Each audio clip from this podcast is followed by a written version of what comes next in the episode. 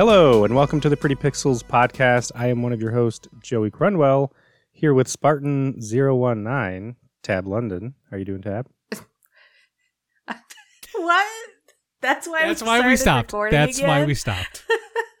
I asked you guys for your favorite three digit numbers. I'm trying to be. You asked last week for nicknames. You were mad that I didn't have them. Now you're mad that I have them. What? Uh, you know what? Never mind. I'm not introducing Spartan number 101, Paul Grosskopf, or Spartan 666, Ron Klawinski, because apparently we're too whatever. We didn't need to. I think they're fun. I think, y- Your Honor, I would like to Thank testify you. that I find this is fun. Thank you. we didn't need to stop recording for that though. You could have You're just a- edited it out. You're a good improv partner, Paul. You yes and. These other knuckleheads are like, well, well wait, but, but what It was had the to-" implementation. All right. I Jeez. said, I said, stop for a second. Let me grab the notes. Ah, anyways, You edited this. You didn't, we didn't have to stop. You could have just we cut it all to- out. I don't want to edit it. It's easier. Shut up. Let's move on. we have Remember a the theme of the episode. we have Stay positive. Stay positive. We have a big, big show today.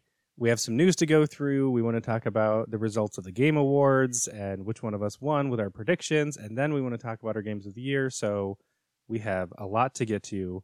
Um, so very quickly, let's just get into the news. Real, let's just just jump right in. So.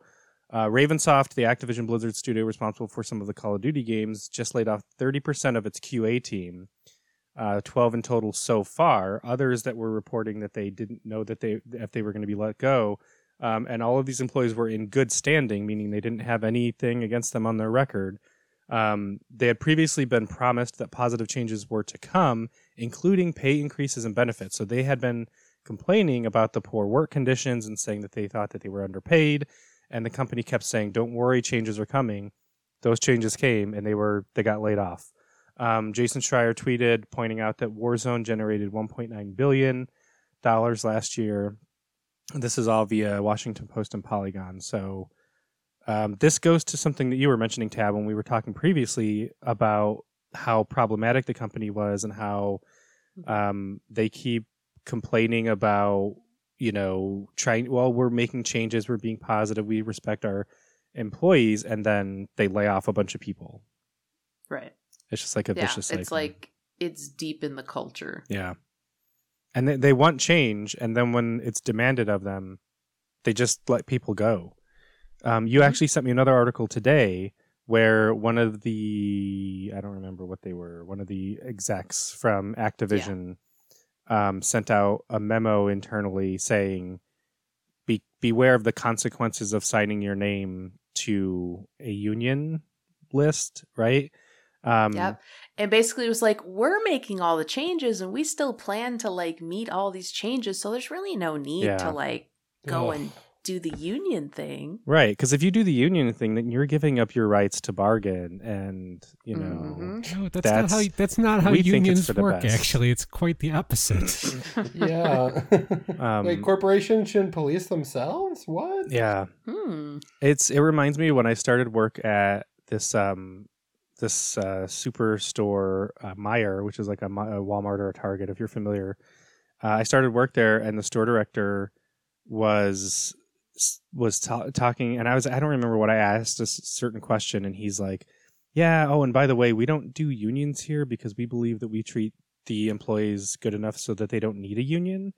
And that sort of set off a little bit of a red flag, and I feel like that's that was sort of the tone of the email was like why do you guys need a union? You don't need it. We're fixing stuff. So it's like he's admitting that there are problems but he's just asking them to trust us just just just trust us because that got you so far right that's what got you into the fucking situation is trusting them to not do those things and now you're like oh trust us to fix it Hmm.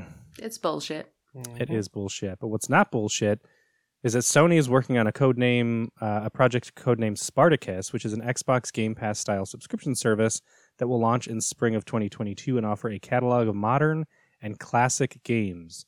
Quote, the service will merge Sony's two existing subscription plans, PlayStation Plus and PlayStation Now, according to Bloomberg. So that's pretty reputable reputable site. So what do we think about that? Is anyone How much for are that? how much are y'all willing to pay extra for PlayStation Plus to get that?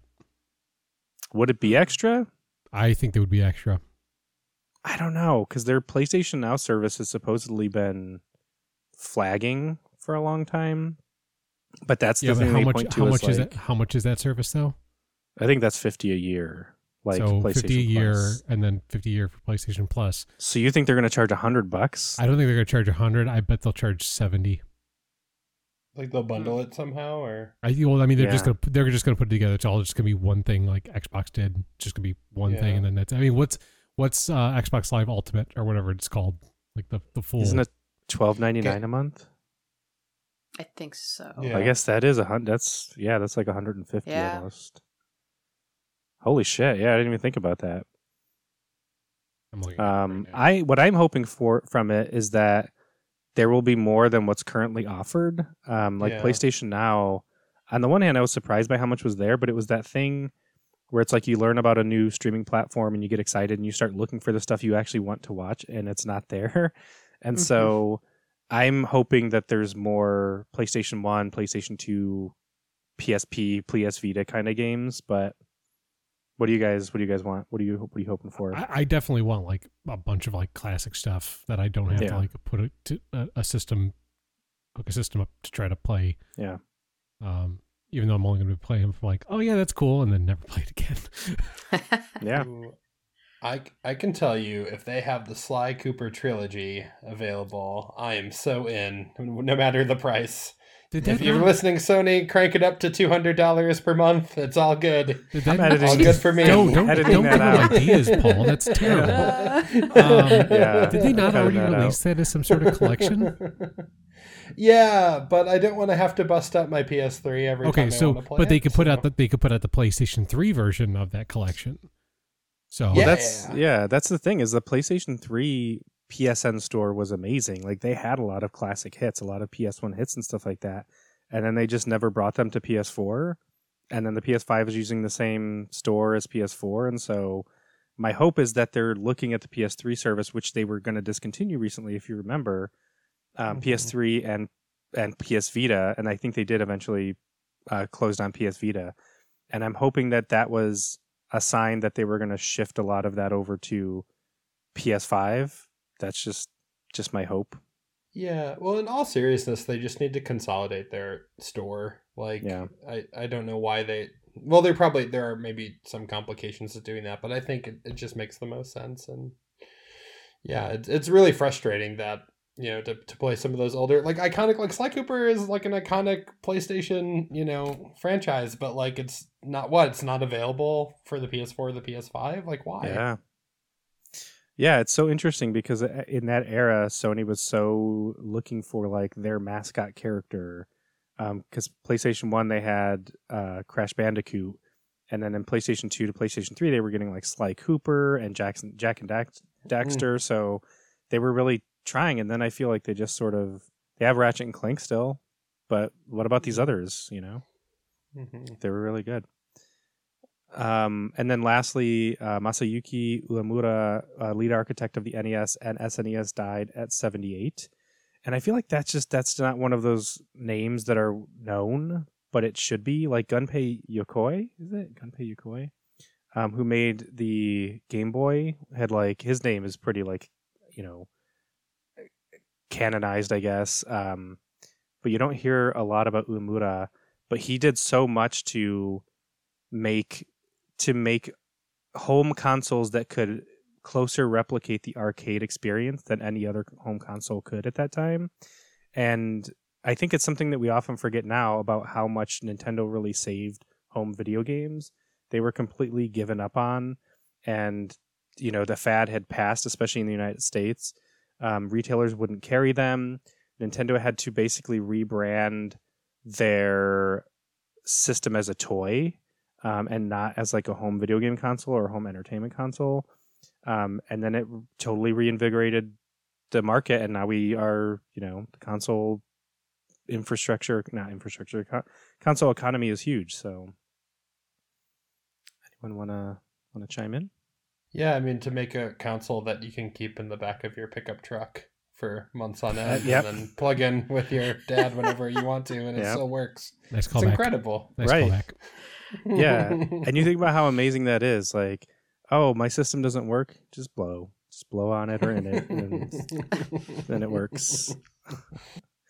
and then to sort of segue into what we've been playing, we have a bit of, of live reporting from the field from from Spartan 019 tab. You'll have to Tab forgive London. me. There's grenades going off. I can't quite hear you. um, we've been playing a lot of Halo, which has been a ton of fun. Um, I'll let y'all speak more to that. But uh, in the process of playing, I I guess I didn't toggle the right thing, and I'd left the the uh, fire team chat on or whatever. And when we loaded into a game, there was someone who was using a lot of racial slurs and yelling at people and just being a moron. Um, and so I was like, okay, well, I'll go report this. Yeah, there's no way to fucking report. Yeah. Like they won't even show you in game who's talking. So I gathered who it was through like contextual, you know, kind of cues as we were playing. Um that's fucking shitty. yeah. And I really can't think of any reason why we should excuse them because this is a major developer and this is this is Microsoft. Like there's no way to report people. Come on. And they and like Xbox has always had like a pretty good reporting system like Yeah. in the Mhm. past. So like why all of a sudden now just Yeah. not have that at all? It's really weird. Mhm. And and this is the same company that had reportedly major reservations about allowing um, Twitch's app to be integrated with their system because Twitch didn't have at the time good moderation practices. Right. Hmm. And when they Why are they not looking at themselves? when they were running Mixer, like that was a big part of that was they were like Mhm. close moderation, like heavy moderation. Um, we want to make sure We people care are about the safe, community. right? And this this game was supposed to be ready over a year ago, Mhm. so I understand that they they threw out a bunch of it. Like if I I think if, if I remember correctly, it was like two thirds of it they threw out completely. But that's gameplay stuff. Like this is tied into Xbox Live, your service. Like how do you not? You know, are you doing? And that makes me think that there must be some malicious or irresponsible This is reason intentional, behind it. Yeah, right? Uh, even to report cheating, you have to go like onto your browser and report through a specific site. yeah. You can't do it from in game. What what would what would be the ulterior motive? I do, I can't think of like what would be like a reasonable excuse on like why to do something like that. My only thought is that like it's got to be to get people who are like that. They know that there are a lot of toxic gamers who play first person shooters and Halo games and stuff, and so if you allow them to play for a little while, well, oh, eh, we're getting the report feature up and running, then they'll be too hooked to stay away when they keep getting banned. You know, because they're gonna get banned. But if they're getting banned right off the bat, they're gonna be like, well, fuck this. I'll just I just won't play anymore. But if they've been playing for a few weeks or a couple months or whatever, and then you start banning them, then they'll probably get, I'm guessing, be more likely to change their behavior because they want to keep playing. That's don't- how know. that's not how people on the internet work know. at all. Yeah. They'll just make a new account and do the same thing over and over again. Well, at the very least, then they'll spend a few weeks or a couple months spending money on the battle No. pass and other stuff. Oh, okay, uh, maybe, yeah. Yeah, Yeah, yeah. Uh, regardless, whatever the reasons are, it's shitty. Uh, just in practice that you can't report. yeah. But having said that, we have been playing um, Halo as, and liking it a lot. So Just turn Um, off the chat, and then it's a joy. yeah.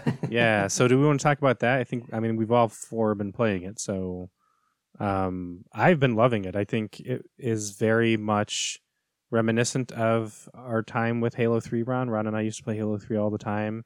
We were deep into it, s- like just really focused on trying to get our rank up and everything, and playing all the time. And it was one of the few games that we played online, like a lot, like like really dedicated a lot of time and everything. And playing with Um, randoms too. Like that was something yeah. we just never did.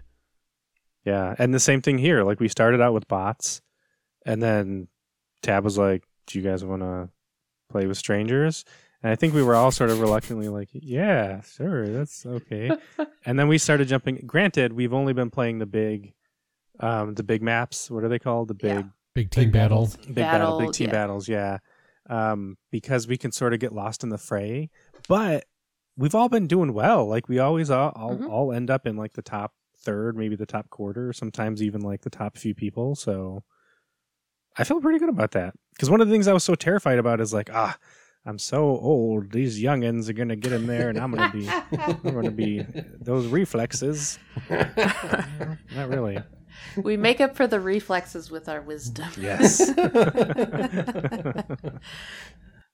Um, but no, it's been a lot of fun. Um, and especially for me, like I, I played Halo one and two and had a ton of fun with those games. And so coming back to the franchise after so long, it's just been really great. Um, and then of course having like a dedicated sort of like crew to play with Yeah. definitely eases the any like social anxiety. Um, but Joey and I were talking earlier, like kind of want to jump into ranked and just kind of see where we place. I think that could be interesting. Um, but I do want to see more maps with the uh the bigger battles. Yeah. yeah, for sure. Yeah, because it's pretty limited. Yeah, I'm really hoping that they'll add more maps pretty soon. Um, even if you have to pay for them, if it was like five dollar per classic map, I'd probably buy a few. They're not. They're No, no. They're. They're. I don't think they're going to make people pay for that stuff. no, I, yeah, but I'm saying even if they did though, I would, I would, I would do it. maybe. But um, I'm already thinking about paying ten dollars for a stupid battle pass. Don't make me pay for maps too. um, you wouldn't want to play the one with the big fan. I keep forgetting the beach, the beach I- or something. I mean, I do. In a, I, you know what though? That's not like my favorite favorite map though. Like fun uh, though. It was fun, but I mean, I guess it would be more fun with more people. Yeah. Um, I can't even. My favorite map, I think, is the, the uh, uh, like the warehouse one with all the like shipping containers, like the training center, like that close. yeah, what was that one. called? Yeah, I don't. I don't remember what they're called either. They're all Yeah. forgettable names. been so it's been 84 years. Um, we just played it earlier yeah. this year. Have has anyone played the campaign? I keep wanting to. I just haven't had time to jump in because when I do play, we play multiplayer. So, Mhm. Tab, you Yeah. played a little bit of it, didn't you? I have started the campaign. Um, I have not gotten very far at all, but what I've played has been really good. Um, it's definitely something that I'm going to tackle once final grades are posted. Um, but for now, I'm pretty content playing multiplayer because you can kind of get in, get out, you know. Does anyone have a favorite mode? I like capture the flag. Yeah, I like capture the flag more than I thought I Mhm. would. Yeah, hmm The seed one. I one, don't mind the others. yeah, the seed one's Sorry. seed one's fun, but it's kind of just like I don't know. I feel like without the communication of a team, like a whole team, it's kind of it's kind of hard to do that one where it's capture the flag. You know where everything's going. Um, Yeah. What are the other? It's then Slayer and what's the other one? Oh, the Uh, zone, like- the zone, Zone, protection yeah. one. Zone. Total control. Total, Control. And That one- Slayer. Total Control actually like I usually hate King of the Hill like more than Capture the Flag. Um, that one I, I dig a bit. I think it's because it's Mhm. multiple zones and not just like one zone the entire time. And they change throughout the match, which Yeah. is nice. Yes. I think I Tab and I were just talking about this. We played a few rounds before we started. I really like every mode when we win. And when we when we lose, I'm like, I fucking hate that mode. I knew it. I hate. I fucking hate total control. But then we won one, and it was so close and so thrilling. And I was like, man, It's actually, exciting. I, actually, it's not bad. I kind of like that mode. I think Seeds Yeah. is my is my least favorite. I think that's like the out, out of all of them kind of like eh, you know, whatever. Because there's a yeah, there's a lot of things to grab. Like with the flag, there's only one flag, so like it feels like there's less responsibility. So like if someone grabs a flag, you just have to protect them. Um, whereas with the seeds, there's so many seeds, and like like you said, Ron, like we're not communicating with people, so we don't know what they're doing. And I'm like, I guess I'll go for a seed, but then no one's protecting me, so it's like it, it's just more of a clusterfuck. So I, I still I think we should all go into one of the, go into that one with the hole in the middle and just grab all the seeds and just chuck them in the hole and see what happens. and then just start teabagging. Yep. yep. I want to hear the chat for yeah, that let's just, one. go, let's just go troll. Let's go troll a match. That'd be great. Yeah. Um. Anything else about Halo before we quickly move through the rest of what we've been playing? It's fun. Hmm. I like it. It is. It's fun. A lot more, a lot more fun than I thought it was going to be. I do wish if um this is a small thing, but if you unlock a color palette, it should be available across all of your armors, and that's just like a little Hmm. little teensy detail. Uh, three four three Industries or whatever. If you're listening, um, Yeah. just patch that in. That'd be great. They're not going to. It is really frustrating because like people complained about the fact that you couldn't you wouldn't get any experience for for playing for losing, right? Or just playing. Um and I agree that sucks. They have fixed that. Now you get rewards no matter what. Um which is cool, but I do still think that the progression system is kind of like Back 4 Blood. Man, just a li- not not the same kind of It, annoying and frustrating. it's just a drag. It's far less frustrating. It's just it's just that there's they it's like they they itemized everything. It's like Yeah. sh- one shoulder piece, two you get Yeah. the other and the older shoulder. That's piece. the most egregious example by far. Yeah. Left shoulder, another level. Right shoulder, it's the same. So wait, Yeah. do the uh, I gotta ask though now? Do the shaders on the shoulders do they go for both of them, or is you gotta unlock one, then you unlock the shader for the other? So you have one shader that's one color, working to get that other color. At this point, I wouldn't be surprised. my right my right shoulder can be any color I want it to be. or like we bought one of the um, Halo Championship uh, series armors, and I was excited because I I was thinking in my mind it was when we first started. I was like, oh, I'm buying like that paint. You know what I mean, like that palette, and so I can go change the armor and it'll keep that. Pa- no, no, no. You're buying this very one specific outfit, basically. Um, none of that transfers, none of the pieces, none of the palette, anything. So I was like, that's kind of that kind of sucks, but for a thousand credits too, you know, because now now it's a it's I look like one of the people supporting that that clan, and I'm like, I don't even know who the clan is. It's just cool armor, you know. Well, are you proud to be an American, Joey? Proud. to be- That was a free one. We all got that one except for Ron. I didn't. I didn't. is not I, a my my account is untainted. How dare you? Yeah, well, and to prove that the changes we're suggesting with the palettes are possible, that palette exists across every conceivable armor in the game. Oh, really? Oh, So, wow. yeah. Gross. including the samurai one, which is impossible to get because I didn't play the week that it was there. So, ugh. These patriotic sons of bitches. Um, so like I said, we'll probably have to move quickly through what we've been playing because we do have a lot of game, a lot of game of the year stuff to get to. Uh, I'll go first. Then I've been finishing up Jurassic World Evolution two. I'm almost done with the challenge modes. I'm on like the last one. I just need like two more dinosaurs to unlock, and I'll be done. Um, I've played uh, Sakura Succubus three. Um, it's tittylicious as the other ones have been. Um, and I think that's it. I, I want to start Metroid Samus Returns. I have I brought up my D, my 3DS and I'm so excited and I'm like, oh, I downloaded a Princess Peach skin and everything or like a theme, and I just haven't, you know, even though it's handheld and I could play it whenever I want, I just haven't really had time. So hopefully I'll get to that soon. But Paul, what have you been playing? So, I beat Far Cry 6 finally, which I was very thrilled with. Um, had a really good time. I did have that thing though, as I was wrapping up some of the side stuff I was doing. Like, I, I suddenly discovered like weapons and things that I wish I'd used my entire playthrough, but I didn't until the very end. So, there's like this awesome, like, automatic shotgun that is so good. And I finally started using it and it, the, the game then just like ended like maybe two days Yeah. after I, I sort of discovered it so i wish yeah hopefully there'll be some there's like a stranger things far cry crossover thing happening so Mhm. maybe if um there's some some some dlc where i can i can use those weapons that would be great uh then yeah the only other big thing is i started Demon's Souls on the ps5 which i have been wanting to play but much like uh, any you know great Nintendo game, it has not been dropping in price until fairly recently. So I, I snagged it on Black Friday, and yeah, it is awesome. It it, it is so gorgeous and super fun, and uh, yeah, I've been having a great time with that. You said when we were playing Back 4 Blood that Back 4 Blood was harder than the Soulsborne games. A thousand percent, Oh Really? man, it makes easily. me because now I want to play because I bought Demon. I, I it was one of those purchases where I got a PS5 and I was like, oh, it's one of the only PS5 games, so I bought it and I'm like, I haven't played it because I'm like, oh, it's gonna be so hard. But if Back 4 Blood is harder, then I think we'll give it a yeah.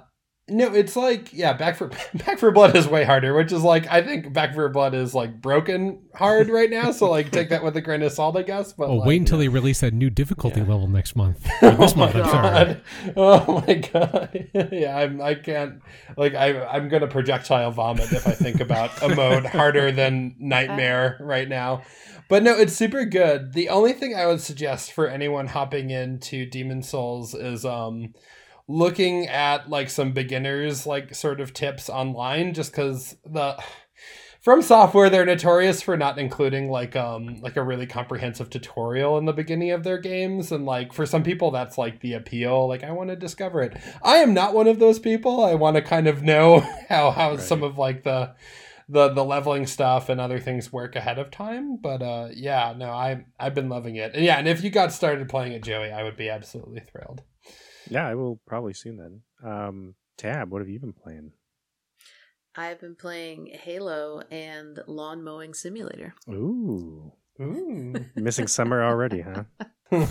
You're like- I saw it on the Xbox and I was like, now is my time. You gotta, have, you gotta have another game to play on the Xbox besides Halo. That's what you're saying. Yeah. With with lawn mowing simulator, can you choose between like a riding mower or like a push mower or if there's a push mower, I haven't unlocked it yet. the old But there are a couple different kinds of like, you know, Yeah, is, ride is there a manual mower that little- you gotta push yeah, back and forth? like- Those things are actually super efficient. or a scythe. Yeah, I was, I was just gonna make that joke. You're reaping the. the Well, I saw, Uh, I saw like These on are TikTok. all ideas for DLC. on TikTok, I've seen scythe videos where people have like they're like, you just keep it sharp, and they just like one swipe takes down like a huge swath of grass. It's fucking amazing. Wow. Yeah. I don't know how I ended up on scythe TikTok, but um, but get some death cosplay or something. is there is there a snowblower simulator? Because I feel like that's it's starting to be the season. Not that I know of, but that would be perfect. um, what else? What else have have you, have you been playing? That's that's it for me. Oh, okay. Ron? Um, just playing more Grand Theft Auto besides Halo. Uh, I got all the. Uh, I'm in Vice City right now. I got all the packages, all the unique jumps, all the rampages, and all that stuff. I'm doing all the property asset stuff and slowly working my way through the story. And I'll probably have it 100%ed by next week, probably. And Damn. on to San Andreas, and, and that's a uh dang. That's a that's a different story. I've never hundred percent of San Andreas because there's so much to do in that game. So There's a lot. Did you ever what? did you ever 100% GTA 5? uh I did I did on 360. I never did it on the the PS5. Damn. Um Wow. did I wait, hold on, did I um, I might have. I can't remember honestly. I will I do th- it I when I, thought I buy remember the you saying- extended one again like an idiot on the PS5. I'll I'll make sure to do it that time. So 5.5. Um Sorry, T- Paul, were you going to say something?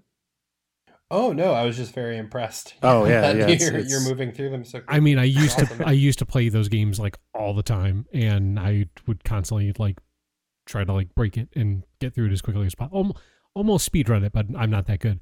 Uh, but they yeah, seemed so huge back in the day, though. They Like, did. I, That's- you know, I would have been like, "You play this forever," and you're like, uh, "100 percent it." that's one of the things that I've gone back and like realized like these are really short games. Like you could yeah, you could probably like beat the storyline in a day and a half damn. if you really just chugged through it. So I Chug think I'm chug. like I think I'm like 20 hours on Vice City almost right now total, but a lot of that just sitting at the pause screen, like looking at videos and stuff like that. So right. All right, so we talk about the Game Awards. should we? Can Yeah. do we So- have to? So we three of us watched sucked them. the end. yeah, three of us watched them t- together last night. Paul, did you get a chance to watch them? Yeah, I watched um all of the trailers that they released. I saw all of the winners and then I watched there's like a couple of like highlight videos. I didn't watch the entire ceremony, but I saw little snippets of it. So a couple weeks ago, we went, we did our predictions show where we walked through all of the categories. We guessed who we thought would win, who we wanted to win, um, and then we have we have a winner now. Did you guys? Did anyone write down who wrote everything? Who, who guessed everything? Okay, so then uh, bad news, everyone. I won. I don't know if that's anyone. What I, that's what I figured. Don't- yeah. Don't go back and listen to the episode where we guessed those things. No, um, we don't have a lot of time because we want to talk about our games of the year in as much detail as we can. Um, so I'll I'll just go through the main categories. Game of the year. It takes two. One. None of us guessed that. That was kind of a shocker. Um, best game direction. Deathloop. Paul, you got that one. Best narrative. Guardians of the Galaxy. Kind of a shocker. None of us guessed that one. Uh, best art direction, Deathloop. Tab got that one. Uh, best score and music, NieR Replicant. Again, a surprise. None of us guessed that one. Um, and then, yeah, I won't go through the rest of them, but we had, you know, some some good showings uh, in, in terms of who won in a fairly distant last place. One, Mister Joey Crundwell, myself. Where you Uh, belong. sad, sad showing. I got Oh, eleven. I got eleven points. I was hoping for game of the year. If I was like, if I get game of the year, I'll still be in last place, but it'll look real close. I did not get game of the year, so I had eleven points. Tab and Ron tied for second place with sixteen points, and with a pretty comfortable, cushy lead, Paul won with nineteen points. So congratulations. Yeah! Woohoo! So jo- Joey pointed out the, the math. The only way you would have not won is like it was basically between you and me because if if uh you if you guys had picked game of the year, Tab would still be behind you because you both picked the same one. Yeah. So if I would have gotten, I would have squeaked ahead by one point. Oh shoot! It So- was tight. You got you got Yeah. lucky there.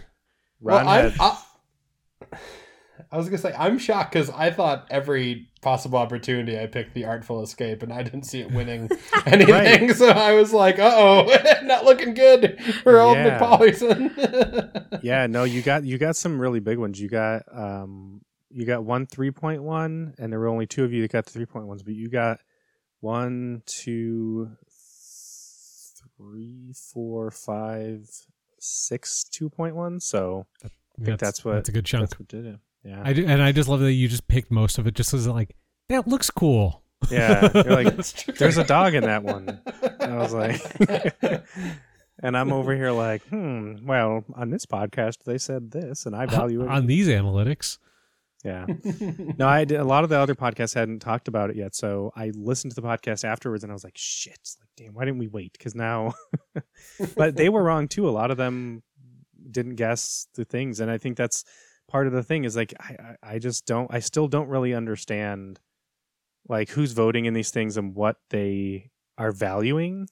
Um, because every year it surprises me, and not necessarily in a good way, the things that win. Um, The Elden Ring I- one was the most bullshit, the most anticipated Ah. game. that was for two years like- in a row, and it's about to come out. most anticipated game, Elden Ring. Oh, by the way, we just happen to have a trailer. You want to Yeah. see it? there was so much bullshit. It was three hours long, and it's like they were award segments, and we've complained about this in the past, where they just skimmed through them. They were like, "Here, are here are the awards. We're not even going to give them the respect to read their names out. Here's just the Oh. list on the screen. You can read. Here's who won. Yeah, And they would do like four or five in a row. Yeah. Bam, bam, bam, bam. Next Right. world premiere. Yeah. exactly. Yeah, and That's not even pretty just crappy. world premiere, just all these commercials too, where it's like. And, and again, not that I dislike any of these companies, but like Nintendo would be like, "Here's a bunch of indie games that have already been out. You know what I mean? And it's like, I guess that's cool, but like that's not what it's the game awards. For me, part of it is branding. If you want to change it to like the game show or something like that and have it just be like this showcase, that's fine. But when you say it's the game awards and you pitch yourself as like we're doing this to highlight and and pay tribute to the hardworking developers, blah blah blah, and then you're like, oh yeah, by the way, best music, blah blah blah. You know what Well, I mean? you can't Like, call it the just- game show yeah. because it's already E3, and Geoff Keighley's already been pushed away from that, so he That's can't do that. Yeah, but he has a summer it of games feels too. like True. a rich guy throwing a party, yeah, and it's not very interesting. yeah. I will Well, say just it celebs are a lot there and they don't know why they're there. They're just. I did. I do. I do have to. I have to say I love the enthusiasm of Keanu Reeves in that video. I don't even. Yeah. What did you call it? Enthusiasm. he would no because he was he was. Well, I mean, like he was just like he was having fun. he was hamming it up. Yes, Yeah, for sure. Carrie Yeah. Moss was very Yeah. serious, and he was just like, doing Right. all hand Yeah, motions while she's talking. While the camera cuts, you could still see his hands moving in her frame. It's pretty great. And that's the thing is there were more celebrities there this year, and part of me was like, because they would show something, and I'd be like, ah, how much did they pay them to put that up there? How much? How much are they getting paid to like highlight this thing? And then they would show a celebrity, and I'm like, well, that's where the money went. You know what I mean? Like Sting opened the fucking show, the Game Awards. Just why? I mean, you, they did also get Imagine Dragons too. So If they if, Wow. if Sting was gonna like scat the Super Mario theme, I think that would be different. but he sang like one of his songs. You know what I mean? Like what song did he sing? I, I missed I that. don't. It was terrible. It wasn't. I'm not. I'm not anti Sting. Sting is fine. Very talented guy. All that stuff. But like, I did not like the song that he played. I wish it was the wrestler instead. That would have, I would have been more entertained. Um. All right. Congrats, Paul, on your win. It was a big, big win.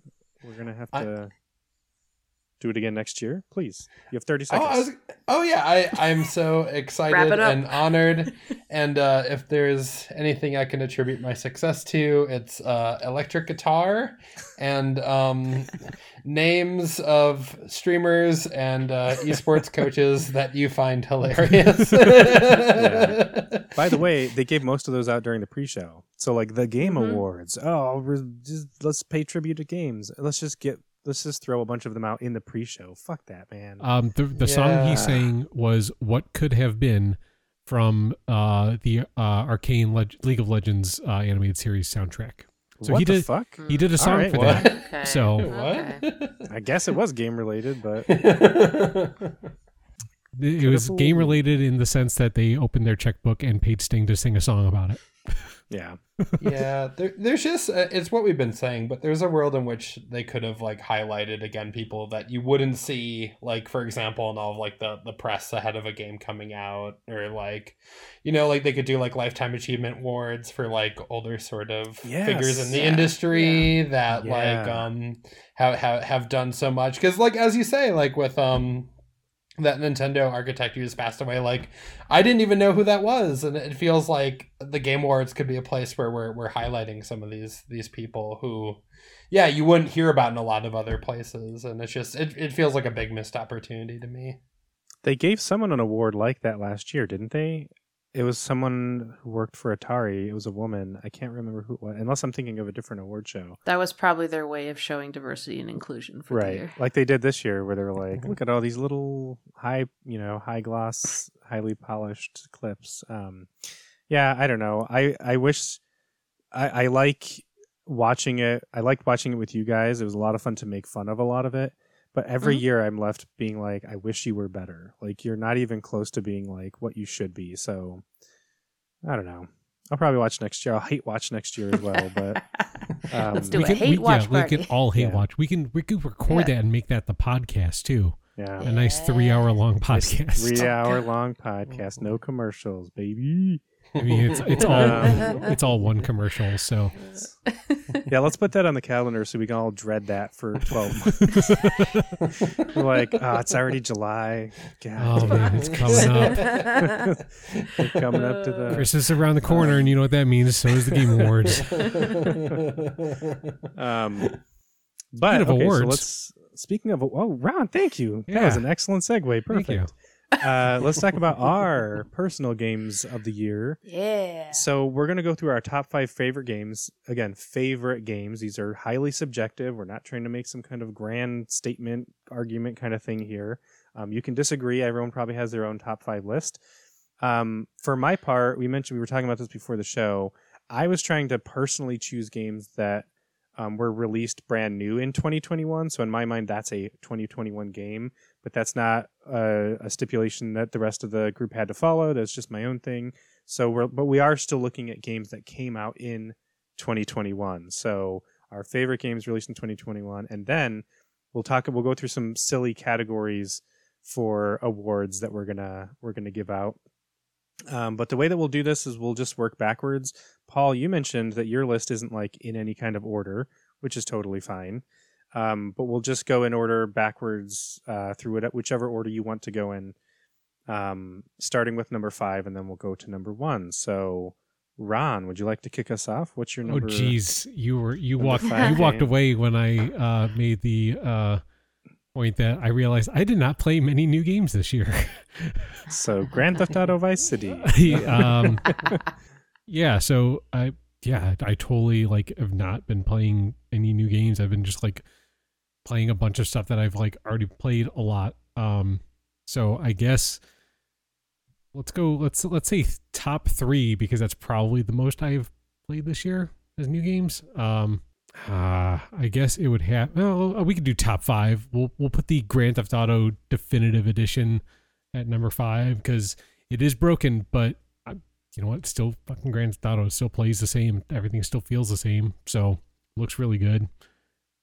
Could have looked better. Yeah, and it's a whole whole You know, it's still yeah, it is, and it sixty bucks maybe a little pricey, but you know what? I'm still having fun with it. Still plowing through them. So I'll probably. I was gonna say, the fact that you played it so much back in the day and you're still playing through it and hundred percenting it. That's and That's how many and how many times have I rebought in those games? I own them Yeah. on PlayStation, Xbox, uh, PC.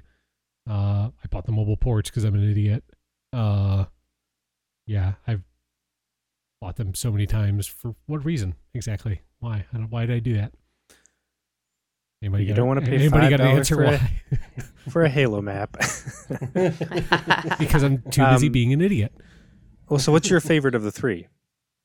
Um, so going back, I, I haven't touched San Andreas yet, but uh, going back and playing like three in Vice City so far, um, a lot of the jokes and storyline stuff don't hold up very well. Um, I've already mentioned to Joey about some of the stuff that's said in those games that would not be uh very PC today. Um, so yeah, and also too like stories i mean gta 3 i wouldn't put it as a, a great story in in general was always kind of just like a me uh but vice city i do remember like being like oh this is really cool and then going back and playing it now it's like this is really overacted like a lot of the stuff i mean Hmm. they had a, like a huge star-studded cast and it was always kind of like like i think it was more blown away by that rather than the actual storyline and stuff like that it's it's okay so i would say probably it was what good no. Go ahead. Go no ahead. you first I was gonna say it was amazing at the time. Like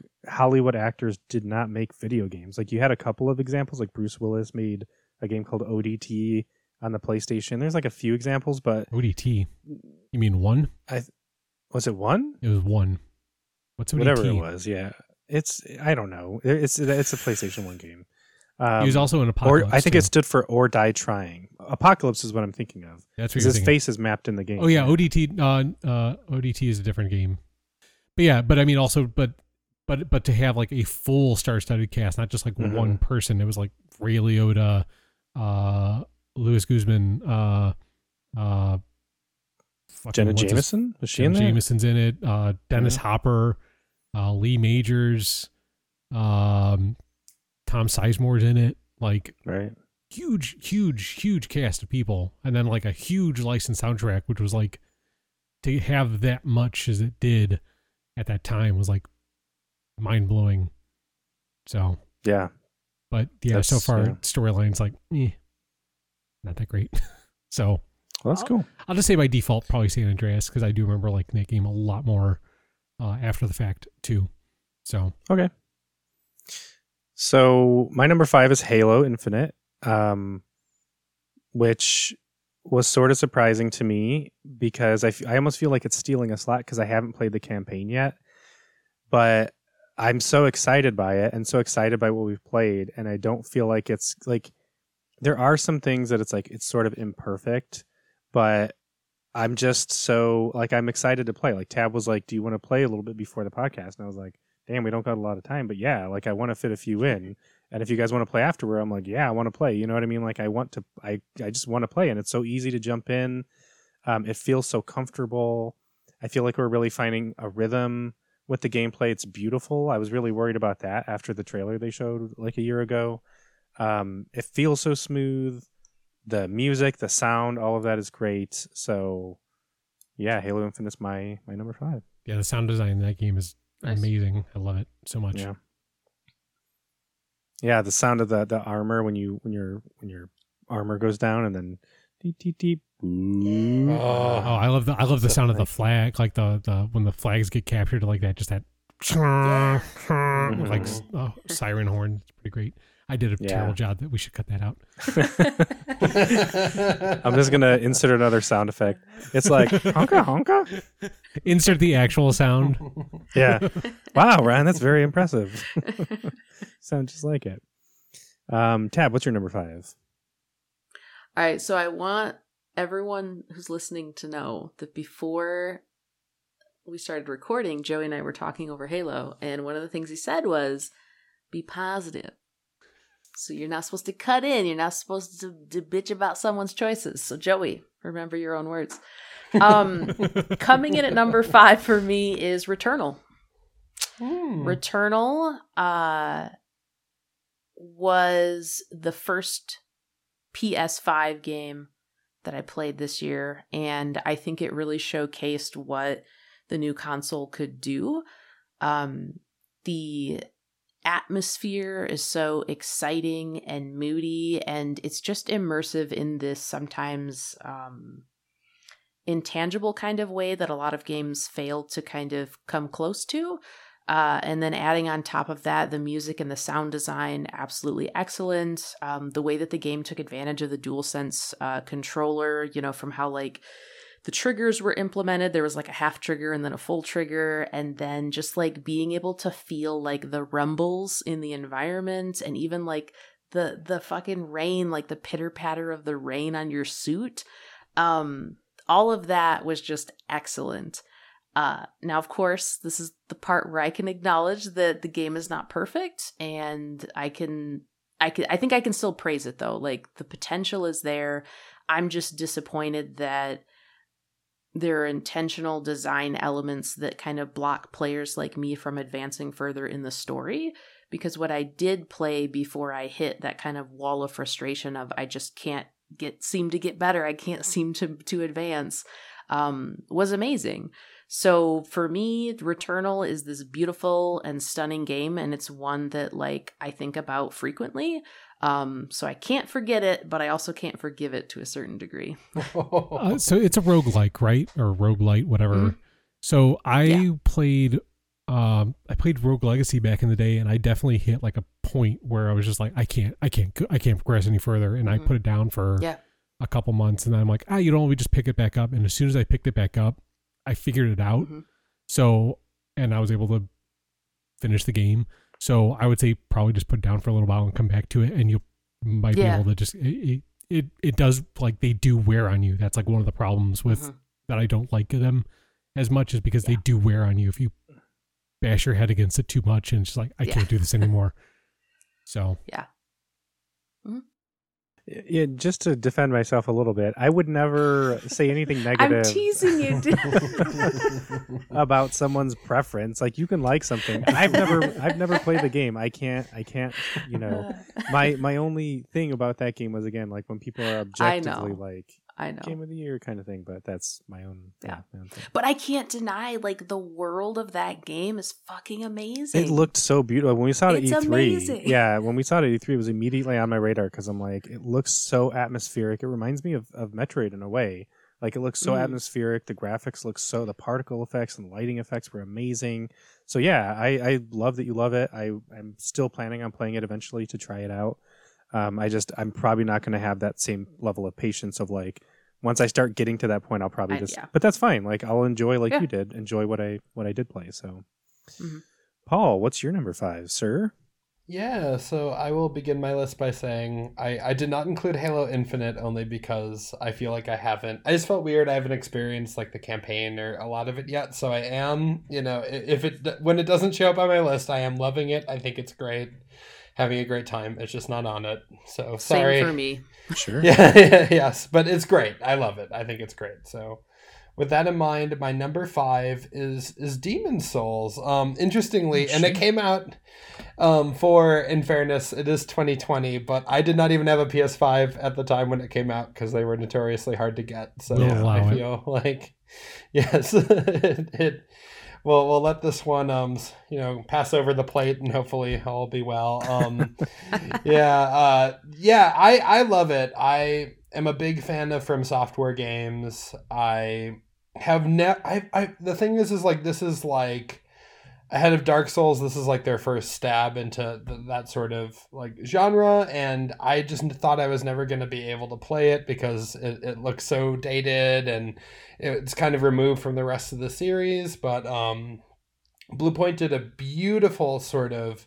It's not even like it's. Not, I wouldn't even say a remaster. It's just like largely it, it's like a remake with like so many of the core elements still present in it, but it looks gorgeous. It's the first like to me it feels like the first like true PS5 game I played and that it just yeah, it, it it's it's absolutely um stunning to look at. The, the the music is is great. The yeah, the haptic feedback on the controls and like combat and stuff like feels really really good. Uh I love the the combat the kind the lore that they build into their worlds like i think like their their level design and sort of the um the the, the bigger sort of stories they make like through that are, are just phenomenal and yeah I, I i love it a lot so i've been i've been having a really great time with it Awesome. Yeah. This is definitely one that I, I, I own and I want to check out. So, and I heard the same things like that it was beautiful. The controls were really great. So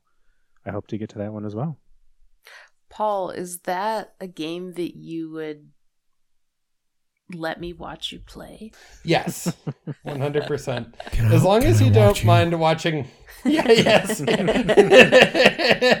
as long as you sing, um, "I'll be watching you." Uh, you know, do your best Sting impression. Right. Bringing Sting yeah, back. No. All right, nice. Yeah, yeah, yeah. so we're looping back. No, yeah, of course. I, I will. You will see me die probably a fair, a fair amount, um, or or get lost. You know. I just think it'd be interesting to not just only see the game but also your um, interaction with it and and your reactions because you know so much about like the lore with that franchise um yeah. yeah. Oh, well, that would be. I would love that. That sounds super fun. And um, what's cool about it too is it's um, I ex I I was introduced to a lot of like like concepts or like characters or like specific things that I thought had originated in the original Dark Souls, but they're present all the way back in this game, and I just ah. had like no idea. And it's just yeah, it's really really neat in that way. That's awesome. Have you played God of War for the PlayStation? Yeah, I I love that game. I heard people comparing the difficulty to that. Is that are they even similar in the same ballpark? Oh yeah, for sure. Um, See, yeah, I feel like I'm so scared to play it. Like it's gonna be so hard, and then like Halo, like we were so scared, and I'm like, oh, I'm gonna be terrible, and we're fine. We're we're good. So right, yeah. I think it just gets such a it, it gets such a bad rep for for a lot of reasons that, in the spirit of positivity, we need not go into. But um, I think yeah, as long as like I said, um, you you you do your own tutorializing, you know, by going uh, online before you get started with. Uh, the game just like like just like some of the basic stuff like like world tendency which is this this mechanic in, in Demon's Souls where if you you die or if you kill a boss it like changes the quality of the world. Like i wouldn't have no idea how that worked unless i looked it up but hmm. like i just watched a couple of like videos ahead of doing it and i felt like that was enough to kind of get me in there so that, that's the one thing i would say. I think god of war is probably better about like actually showing you how to play the game which you know is a, something i like anyways but yeah. No i think it's yeah def, def, so i'll definitely have to to look up a video. Um ron Numafia? Uh, let's see if I'm gonna go here. I would probably say Jackbox Jackbox Party Pack Eight. Uh, I've been playing or that the, a lot with what? The quarantine edition Jackbox. Jackbox. Jackbox. Jackbox. Sorry, Jackbox Party Pack. Party Pack Eight. Uh, What's in that really, one? It's um a bunch of games. No, no way. um, unlike wow. the previous unlike the previous ones. Um, it just came out a couple like two months ago. Um, we've only played like a handful. We, as with all of them, um, there's always like a game in there that's just like meh. Um, the ones we've been playing the most are I gotta pull up the list here because I can't remember the actual names of some of them. One of them's called Job Job, and you basically are doing an, a job interview, and you have to fill out a resume, and you or you you fill out like answers to questions, except you're using words that other players wrote.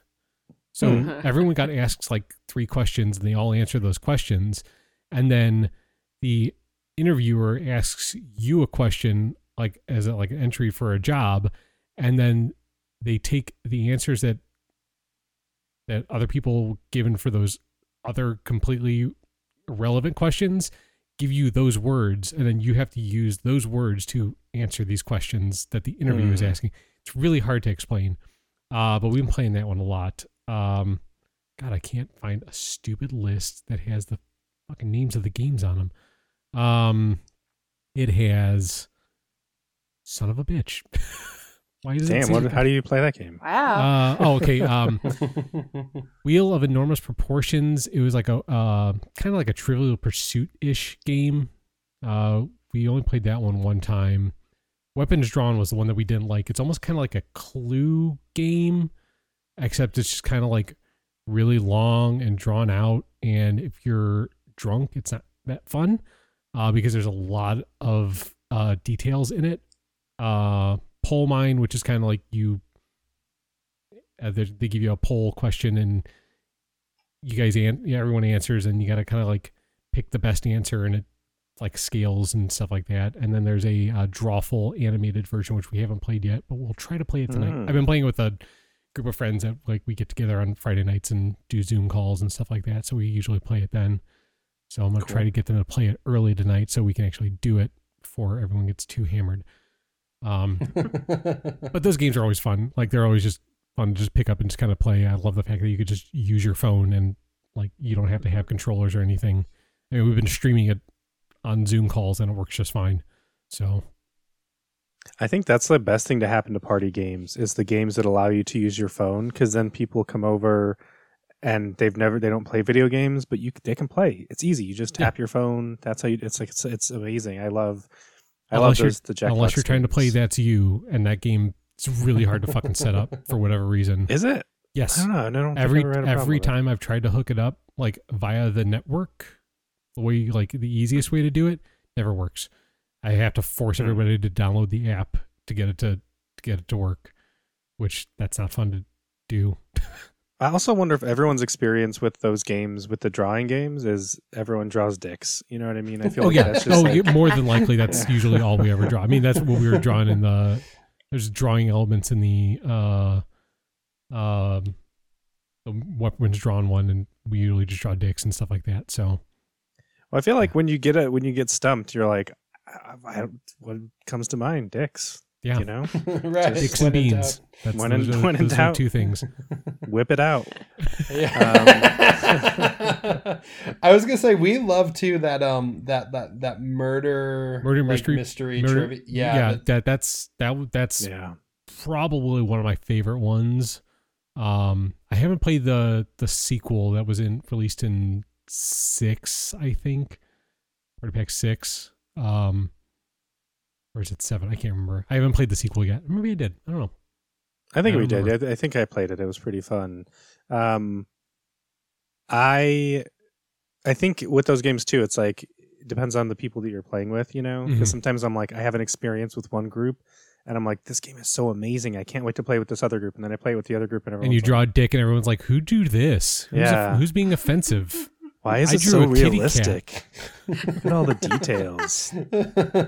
Someone's really into dicks, and I'm like, I don't know. Um, but uh, my number four is Before Your Eyes, which is just recently played.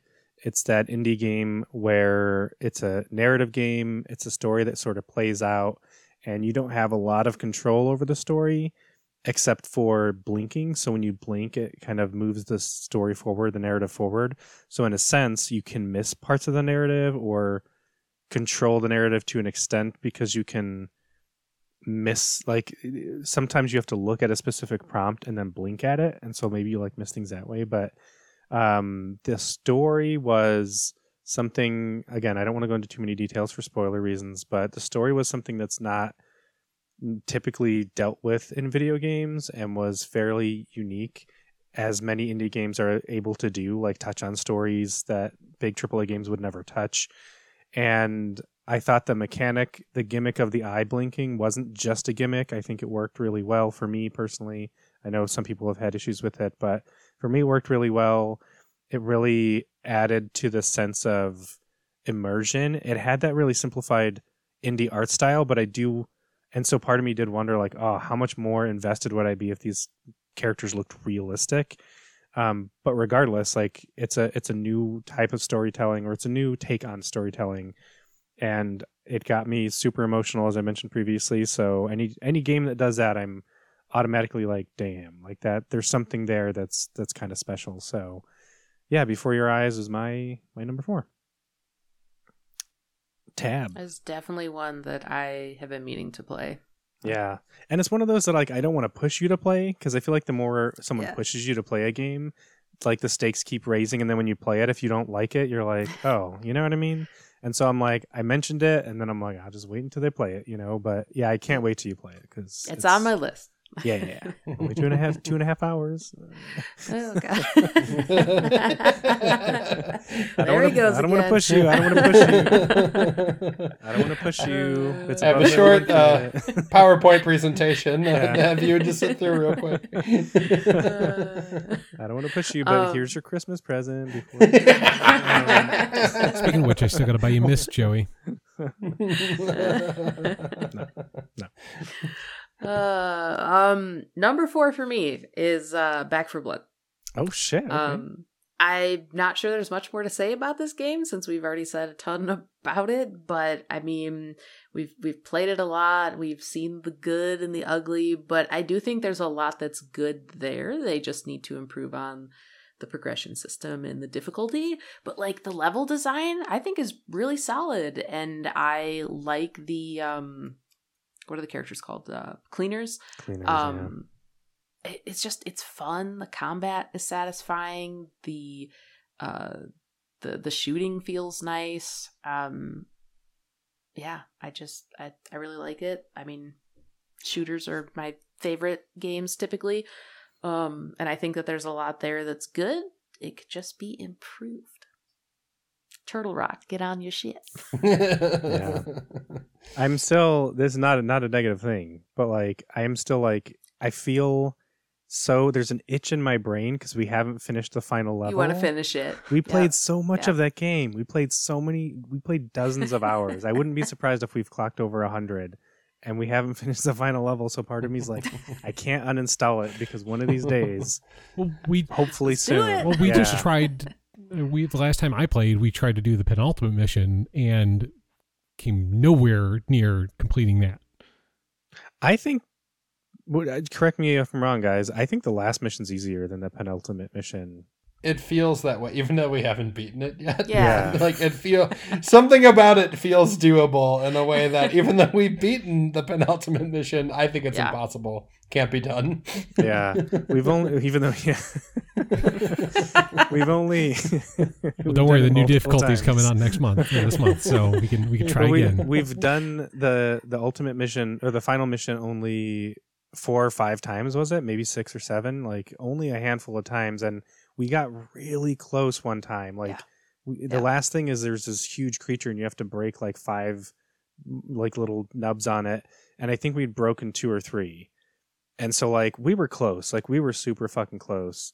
Um, but with that second to the last one, it took us forever to even come up with a strategy that would work, and it doesn't even work every time. So, Mhm. so part of me is like, yeah, like I can't wait to go back to it because, yeah, I agree. We just, I, I wouldn't even say I got bored with it. It's just we played so much of it, and then Halo came out, so Mhm. you know, yeah, Yeah. great, great game. paul Yeah, my number four is Far Cry Six. Uh, had a great time with Far Yeah. Cry. Uh, awesome to come back. I love this time around. Uh, the amigos are great. All of them were excellent. Um, I wish I could have them all equipped and near me at once, but alas, they make me choose them one at a time. I enjoyed the the world. I thought was absolutely gorgeous, and I really like that in terms of the story. They did a lot more than previous Far Cry games to flesh out your your main character. Like Danny felt like they had like a personality that they like existed in the world. They weren't just kind of observing it, and uh, I thought that was great. I also thought it was like really really funny. Um, and El Tigre is amazing, excellent character. Yes. Shout out to to you, El Tigre. And uh, yes, no, I, I I just had a really great time with it. So that is uh, why it's at my number four. Yeah, I said I wasn't going to do the cheating thing where I, I name games that weren't on my list, but that one was close. Yeah, I Breaking really your like own that rules. Yeah. Yeah. Um, well, no, I'm not. I'm not gonna because like the thing I was talking about is where you get to the, the number one and then you Oh. go through all the other games. Like, oh, I wish I could have included this game and this game and this game, and it's like, well, we we will have a, a, a section at the end where we can shout out games that weren't on our top five Right. list. Um, but yeah, Far Cry would have been on my list because it's yeah, it was just really solid all the way through. There's a lot to like about it.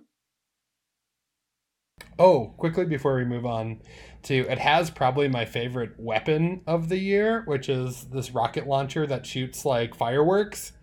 It is I don't know if y'all have tested out. It's I can't remember what it's called. But yeah, it's like you're carrying a giant briefcase and there's just like a ton of rockets in it and they're like heat seeking and hmm. you can shoot them all out at once and it's your controller's like going crazy and it makes like noise and they all explode in the air. And I'll I mean I'll put it out there. I think it is also functionally the best launcher in the game. Wow! And for them to combine, yeah, fashion and function and like fun and ridiculousness all together, I think that's like Far Cry at its best. I didn't even I didn't even try any of the Franken weapons because I wasn't a big fan of them in five. So I was like, eh, I'm not even gonna try them. But um, maybe yeah, maybe I should have because that sounds that sounds awesome. I love, by the way, the companions. I love the Panther. I'm so mad. Speaking of like things you unlock later in the game, you don't have to unlock it later in the game, but there are multiple steps to go to to unlock that particular. Um, oh God, what are they called? They're not companions. They're, uh, Amigo. amigos. Thank you Amigos, yeah.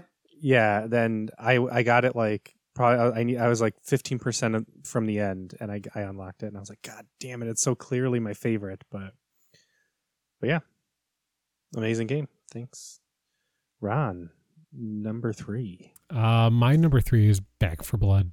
I think. Oh shit I think Also maybe back for- probably it's somewhere in there. Um, but yeah, it's it's a fun game, but it's like Tab said, it's like a pain in the ass and everything about it. it's, it's a Um, it's a fun game because we're staying positive fun game. Um,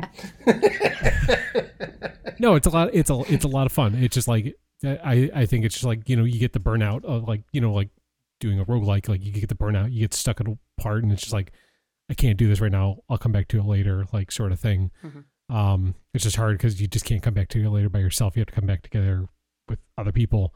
Um, but no, I do I do enjoy it. It's like Tab said, level design's great, characters are great, like sounds great, like everything about it is great. It's just the progression is the worst part of it, and oh, and the difficulty. Um, but I just staying positive stay, I'm trying to stay positive. this is the game this is the re- the game this game is the reason i was like let's stay positive because i knew that we would keep trying to come back to the negative It's so amazing. I, I just I well I mean it's this is this has nothing to do with the game. This is just this is this this here that I'm about to bring up is like marketing more so than anything else. So they just put out that email about the you know the updates like the roadmap for the updates and stuff like that, and they put a, a thing in here tips for uh playing the game. Play around with difficulty. Back for, Back 4 Blood could be hard, and without a group of players you are actively talking to, you likely won't make it far in the ga- game's middle di- difficulty. Veteran. Consider playing on Recruit with random players. You know what's really fun though that game that game is really fun. It's still fun. No, it is really fun. Like I, I do want to go back and play it. I just want to take a little break from it. No, yeah, like Uh, the game is great. Everything, everything about it except for the progression is great. Like going into it i, w- I just thought i wanted a Left 4 Dead like i just was like i just want the gameplay the shooting the, all that stuff And we talked about this before, but the card system and the idea Mm. of like classes, you specifically, Ron, you were like, Yeah. I don't like classes. I don't like. you. I don't like classes. I don't and like I cards. was like, yeah, I was like, I don't really like those things. I ended up getting into both of those. I'm so I'm into being Doc. I'm into being like the healer, into like making a deck that's like very specifically a healing deck, and you know, learning how to okay, well, what do I need to do? What do I need to be aware of? How do I need to be playing? I actually really ended up loving that. but what's neat is like you Mhm. don't have to. You could still go Yeah. in and just play it without having all that. Actually, I mean, it it helps Yeah. to have all that stuff, but you don't need it. It's not necessary to complete the game. You know, well, well, that's a different story. I'm sure Uh, on the higher staying positive. difficulties, yeah. I'm trying to. You keep trying. You're. It's hard, okay? It's a love hate relationship. No, it's it's it's a good game. Like there's Yeah. it's a good game. Like that's Yeah. I ha- I have problems with it. Joey. My number three is Metroid Dread. Um, I Ooh. surprised myself with this one, and it's one of those games where it is relatively short. My clock, my little timer at the end said I it was 13 hours. I, as I said when I played it, I'm pretty sure I played more than that. It's just I died a bunch, but it didn't frustrate me. Like I never. There were okay. Other than the last boss, the last boss I died probably a dozen or more times fighting probably maybe closer to two dozen. It was it was a lot, but um, there were some bosses that were challenging. But I always felt like I knew what I was supposed to do. I was just making mistakes, and sometimes that mistake is really simple. I just didn't act quickly enough, or I forgot that part of the boss's pattern was this, and so I would get you know get in trouble really quickly. Um, so the game is difficult, but it up until the last boss, it telegraphs what you need to do and it lets you practice it in like a safer environment. Really good game design really good level design. Um, and i played super metroid er, earlier in the year to, to make to like prepare myself for it and i just i really loved it. Like the atmosphere the music i was always sort of it was on the periphery of my gaming experience because of smash brothers and just growing up as a nintendo fan. It was like in nintendo power and all these different things. So i was familiar with like the uh, iconic aspects of it but really actually getting into play it um it was one of those games that i would think about when i wasn't playing it and kind of like we're talking about with halo and then like i can't wait to play it. Like i legitimately am kind of excited and that's why i went out and bought samus returns and i already have metroid fusion but i've never touched it. But now i'm like well shit bust out the 3ds because like i'm i'm all in so for metroid for metroid dread yeah that was um a great experience, and I look forward to more Metroid. Awesome. Yeah. Welcome to the party. Yeah. You got to play it now. I do, yeah. I do want I want to play it, so Tab number Tab. three. Number three. Uh Far Cry 6 is number three for me. Mm. So for all the reasons Woohoo. that Paul said, pretty solid game. Um, I think it's for the franchise more the same, but in mostly good ways. Um, and I also love that it pre- presents you with this tropical setting that, for me, is a callback to the original Far Cry and to Far Cry Three. I, the world is your playground, right? Mhm. Um, and like you said, Paul, the companions, they're all adorable and fun. There's awesome weapons to just like fuck around with. Um, but I also appreciated that this game um wasn't as like devoid of emotional depth as some of the other entries. Um, and so even though this isn't like my favorite Far Cry, I appreciated that there was seemingly a little bit more um, effort put into the narrative and Mhm. into some of the characters, and that extends to Danny, the character that you play. So overall, really solid game. I, I'm not one to speak about representation. Um, this this particular representation, but it did feel like they were really trying to go for like a celebration of this culture. And from what I understand, they had people of that background um, advising them, which is what we've always talked about. Tab like get people who are of the the the population that you're trying to represent. Um, so again, as an outsider perspective, I appreciated that. It felt like a celebration. Who were your favorite companions? My favorite. Yeah. companions? Um, well, obviously the good the good Dogo from Montana. Woohoo! boom boom. Who Number rides in the car with Boom you? boom. Oh. Yes, he rides in the car. Um, and I also like the Panther. I'm, I'm blanking on the name. Me too. I don't remember. Oh, yeah. Oluso. Oluso, yeah. Um, I think those were my top two. Oh, Aw. but you have to talk. You have to talk about um your adventures with. uh Oh gosh, what the Is that El rooster's name? Jefe? Oh, oh, El, oh, the re- uh, El Chicaron.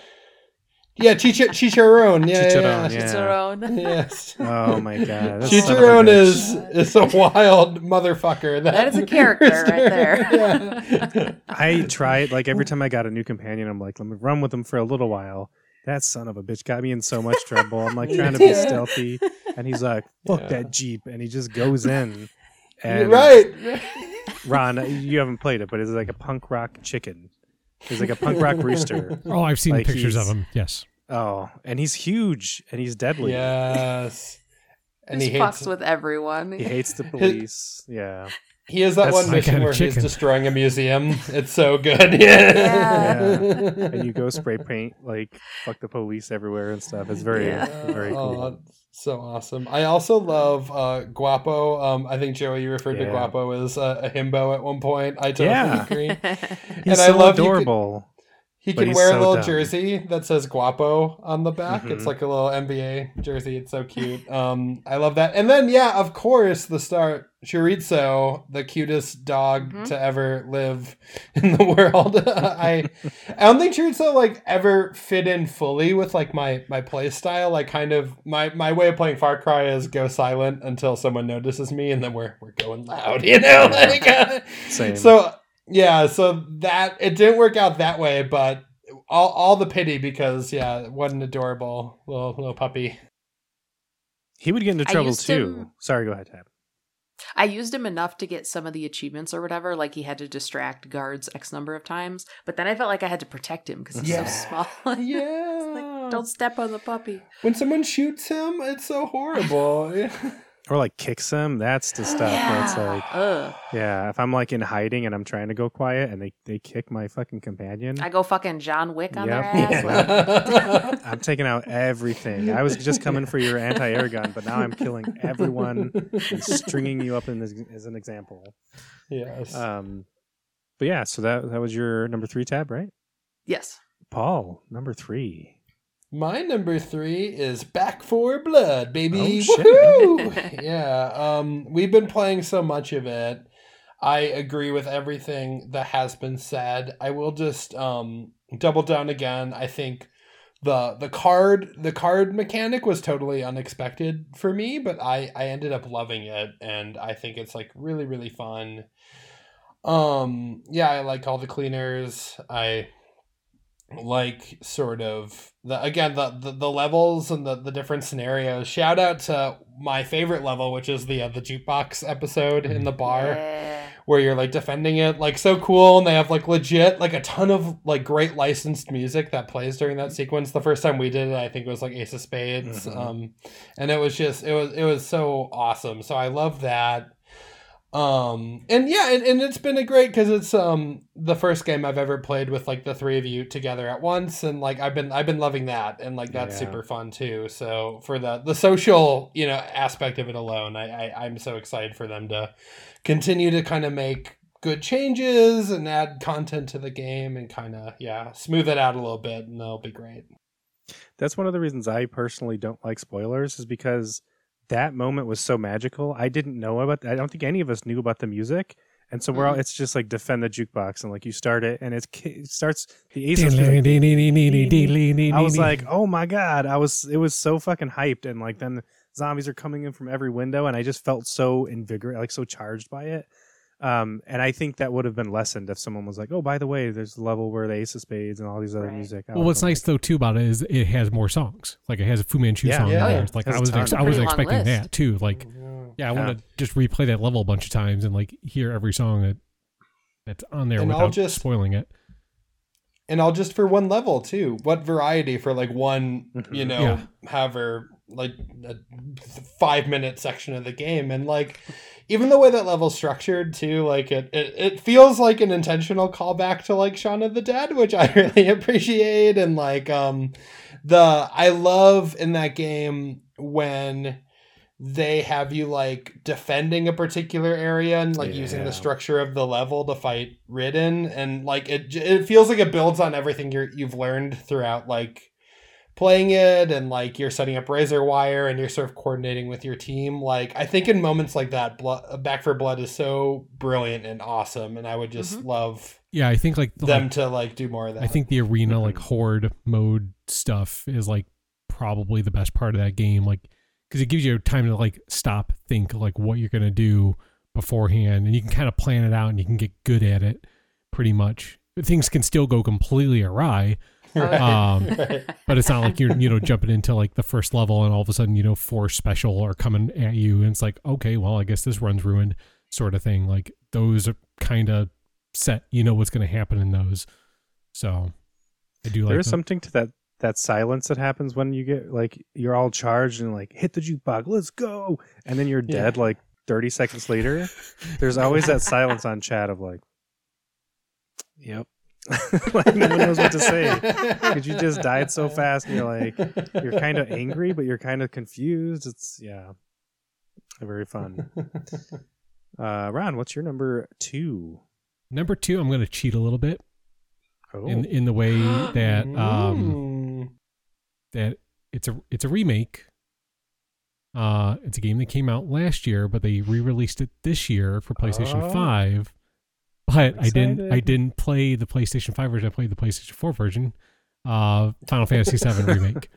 Uh, yeah. uh, i still haven't beaten it yet but i enj- i'm i i've been enjoying it more than i thought i initially would. Uh i have kind of a weird history with that game where i used to really love it and then got into the it's really not that great like it's kind of like it was more the like this is you know a big game on playstation first time like sort of thing 3d Yeah. all that stuff. I was more enamored by that and the hype around that rather than the actual game itself. Because the storyline in that game is, at least the original, not that great. It's kind of kind of boring. Um, but I like what they did and the changes that they they made. The, the fact that they actually took liberties with it and made changes to it and made it a little more up to date and make a little more sense and also make Cloud look like a dumbass. So yeah. That yeah, that that game would have been on my list because I reply I did buy the the PS5 version. I played through it again. I just played it last year. Um and yeah, I I I loved it. Part of part of for me, like you said the story is fine. I do think it's better because they're fleshing out all the characters now and they're Mhm. letting the characters have like histories and movements and everything and it's great.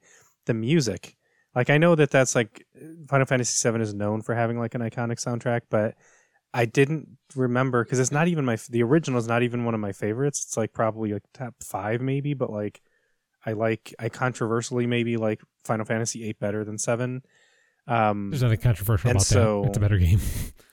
well now no, but like for a long time, no one would ever say that anything was better than Final Fantasy seven. Really, maybe ten, you know. But like when I started playing it last year, that music started when you go when you go into the reactor.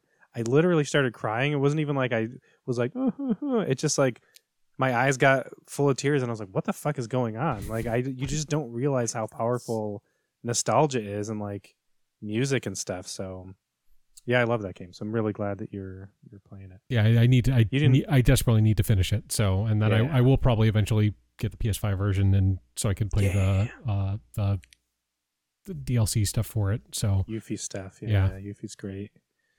Awesome. Yeah. So my number two is Persona 5 Strikers, which I had to double check to make sure that game came out this year, Mhm. but it did indeed come out this year. Um, and that was a game that, so I love Persona 5 like a lot, like easily one of my favorite games of all time, probably top three. Um, I ended up just falling in love with that game, beat it like a bunch of times, beat Persona 5 Royal. Persona 5 Strikers, when it was announced, I was a little bit disappointed because they were like, "We have this big announcement, Persona Five related," and I'm like, "Oh my god, it's going to be like a sequel, direct sequel or something." And they were like, "Persona Five Strikers, a Musou style game starring the characters from Persona 5. And I was like, "Oh my god, all right, well, that's not my kind of game, but I guess I'll play it." I was so surprised because it feels like a direct sequel to Persona 5 with just a different combat system. All of the like the production quality for almost everything else, like the characters, the writing, the voice acting, the music is all the same as Persona 5. So like if you like Persona 5 and you don't mind the combat, which the combat wasn't even as group based as I thought like with a lot of those like older uh, Musou style games that I've played like um Dynasty Warriors and stuff like that, it did feel kind of mindless. Like there'd be like a big giant group of like a big field of enemies, and then you just swing your big staff and like knock a dozen of them out, and you swing it again, and maybe you do a combo.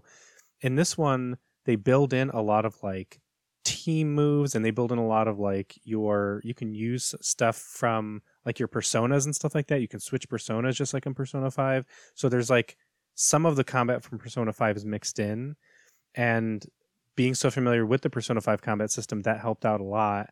And so, and and they don't throw like just dozens and dozens. There's a few points where they throw uh, like hundreds of enemies at you, but for the most part, they're more careful with that. They throw specific enemy types at you to challenge you. And there's cooking. You're on a road trip with your friends. I love that game so much. So yeah, Persona 5 Strikers number two for me. I'm almost surprised that that was a 2021 game. That feels like forever. When, I know. When was the date? It was like March, I think, 2021. It was like the very start of your uh, or this podcast because yeah. I remember like episode two, both of you were talking about strikers. yeah, yeah, an awful yeah. lot. Damn. Yeah, yeah. I mean, we actually, Tab, when we were still we were planning it, it was like, oh, this is perfect timing. Like this. Yeah, I remember. Game, yeah. Um, because even right now, I started doubting. I was like, shit, maybe it was 2020. Am I a giant idiot? Is it's Yeah. 2021? Uh, but also Sophia. I forgot to shout out Sophia, the new character. It does uh, just quickly say like the the narrative is it's so weird because Persona 5 Strikers is a direct sequel to Persona 5, as is Persona 5 Royal, but they kind of cancel each other out and they both don't exist in the same universe. So it's like eh, that kind of messes things up a little bit, but um but yeah, no, I I I really loved it. So tab number 2. All right. So initially, this game was number one for me, but something happened that changed my way of thinking. But I'll get to that uh, in a little bit. Stay positive. Uh, number two is Life is Strange to True Colors. Mm. So um that one released September uh coming from Square Enix. Solid story, an emotional story. Uh I thought a story that was relatively well acted. Um especially I thought that Erika um is it Erika Mori? That her performance as um Alex Chen was fantastic. Uh, and combining like the story and the performances, the characters, and the small town setting um because it's it's haven springs colorado uh it was a very enjoyable game and it was one that made me think and cry and laugh and that's why it's number two for me i feel like i can't say too much more about it because it's very narrative based but I, yeah, no, I get what you mean. At the time, like one of the things I said was like I liked that it had more emotions to it, whereas like the Mhm. previous two games and the side game, um, again, no spoilers, but I feel like there was definitely like it. They they mostly start out in like a cheerful place, and then it just gets darker and darker Mm-hmm. Dark. from there from there. But this game, not quite the opposite, but like it just does a lot more with emotions, and there's there are more. there's more of a emotions. range i Yeah. think and there's a level like you said don't want to spoil anything but like i'm Yeah. a big fan of like games within games and there's a whole Mhm. chapter where you kind of there's a game within a game and it's It's so awesome. fucking charming and cute yeah i love i love that chapter um but yeah that's a that's a great great pick paul number two Number two is um, the Mass Effect Legendary Edition. I had I had to I was compelled to include it because it is uh, yeah it, it is my favorite series of all time. It is back, um, in terms of like actual changes made to the game, like I think they did a really nice job. Um, you would have no idea, uh, at least by looking at it initially, that Mass Effect One is like what 10 years old or, or 15 years old or something you know Yeah. ridiculous it, it, it looks great so I, appreciate all that but um i love it because it's just been a really long time since i'd gone back and played the trilogy. I love it so much. It's as good as i re- remember it being um the music the characters uh, sort of the, the universe of it i think is just great. And then there are a bunch of other things to out, kind of outside the immediate game, which I think made it a really lovely, memorable experience for me. So one, just seeing how excited a lot of people were when it, came out, and Yeah. sort of the response to it is great. Uh, just because you know it, it, it you, you worry sometimes with with some of these older franchises that like like people maybe forget about them or whatever or aren't interested anymore. But that wasn't the case at all. It was a massive sort of um, seller for Bioware and EA, which hopefully will entice them to get uh, the next Mass Effect. You know, which we saw a trailer for I think a year ago. Uh, rolling a little bit sooner. And I also had a lovely time because I got to play it alongside Joey, and uh, I Yeah. felt like we had such a great time talking about it over everybody's golf, and um, just like it, it was such a joy to to play it alongside you. And then, you know, as a plug for this podcast, uh, it culminated in like the like a four and a half hour just sort of That's love huge. fest over over the, the trilogy. So yeah, it was it was just great, and I, I just had so much fun doing it, and yeah, it, it was absolutely one of my my favorite experiences of the year. You're so right. Like when they announced it, like number one, it had been rumored for years. Like supposedly they'd been sitting on it, like it was mostly done, and they were just kind of waiting for the right time. And so part of me was like, I know that there's there are these hardcore Mass Effect fans that want it, but I was so worried that when it came out that it would eh, just like people would be more annoyed that like, well, where's the new Mass Effect? Why are you just re-releasing the old ones? But as you said, so many new people got into it, and there was this just big outpouring of love and like new fan art and cosplay and everything. So I I, I really love to see it, and I feel like it's sort of I Tab and I have talked about this, but Mass Effect Andromeda, I, we liked it. Mhm. We thought it was a perfectly solid game, but there were a lot of people that were really disappointed by it, and then being followed up by the whole debacle that was Anthem.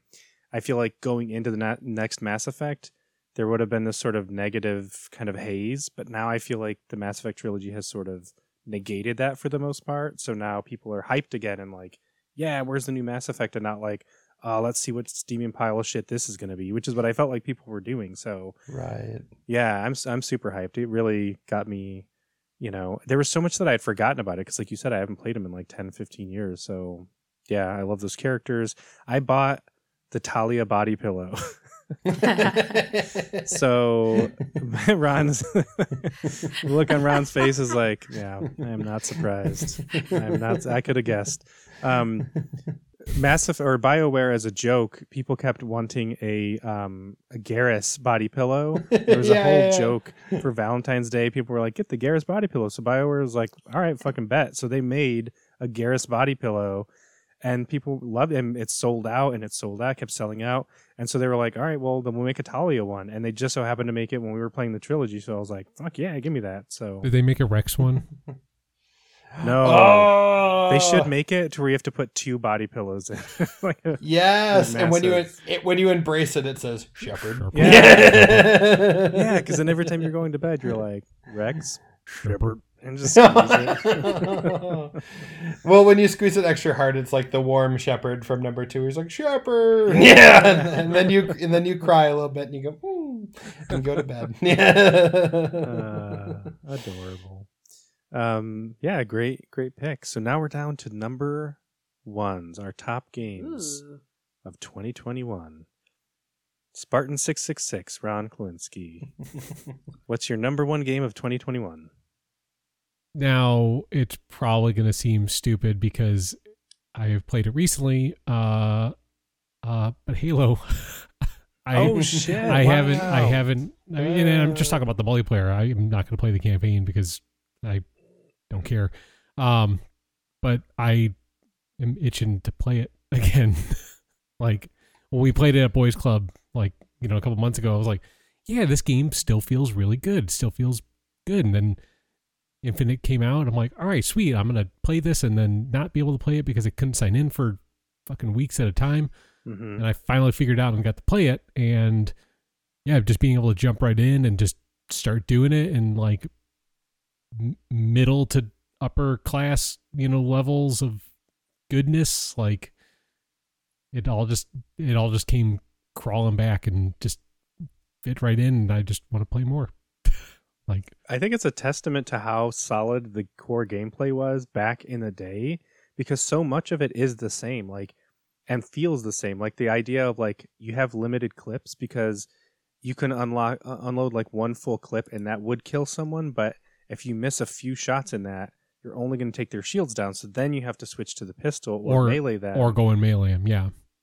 Right, yeah, and the melee is like powerful, but it's not an all. You know, if you're if you get him from behind, it's a one hit kill. But if you get him from the front, it might just take the. So it's like all of these really specifically dialed in features of the gameplay hold up because they didn't have to change almost any of that. Like they didn't really have to balance it. You know what I mean? That stuff has been balanced for years. So, But then they added like little things like the little vault. Like that's that's great. Like just being able to just vault up on something like if you can't Yep. jump high enough, you just pull yourself up. Like that's great. Like that's a great addition. They didn't have to do Yeah. it, but they did it. Um and they they made such a big deal out of the grapple shot. I've I used it once on accident, but I think I- it. so like I went and remapped the those like quick actions to um the up on the D pad so I can use the tag on the the, the bumper but Mhm. I think I might switch back and like start trying to learn like how to use those uh alternate things because I've heard that like using the grappling hook and the energy sword, like you just pull yourself in and just sword somebody oh Yeah. wow, and yeah. like you could just roll up and just murk people. So Well, another pro tip Tab and I were noticing is people are when they have like the energy sword or they're going to melee you, they do a slide because it's another thing they added. So I you forgot about the slide, yeah. and then you melee, so it like zips you to it, and it feels a little cheap. So I'm not, you know, because I haven't started using it, I'm not a fan. But when I start using it, for people, I'm gonna be like, wow, pro strats. They put it in the game. They put it in the game. It's not cheating. That's true. Yeah, that's So true. yeah, like So nostalgia has heavy top five for me, uh, which is like the last thing I expected for myself. But here we are. I don't think it's not so No, much no, nostalgia. I, yeah. think it's more just like it's familiar. Like and I'm like able to just Mhm. pick it up and go back in. I don't got to learn all new systems for you know new games and like all that stuff. It's like it's all familiar. Like you know Far Cry Six. I'm sure it's the same way. Like you've tab, you've played all of them. Like Mhm.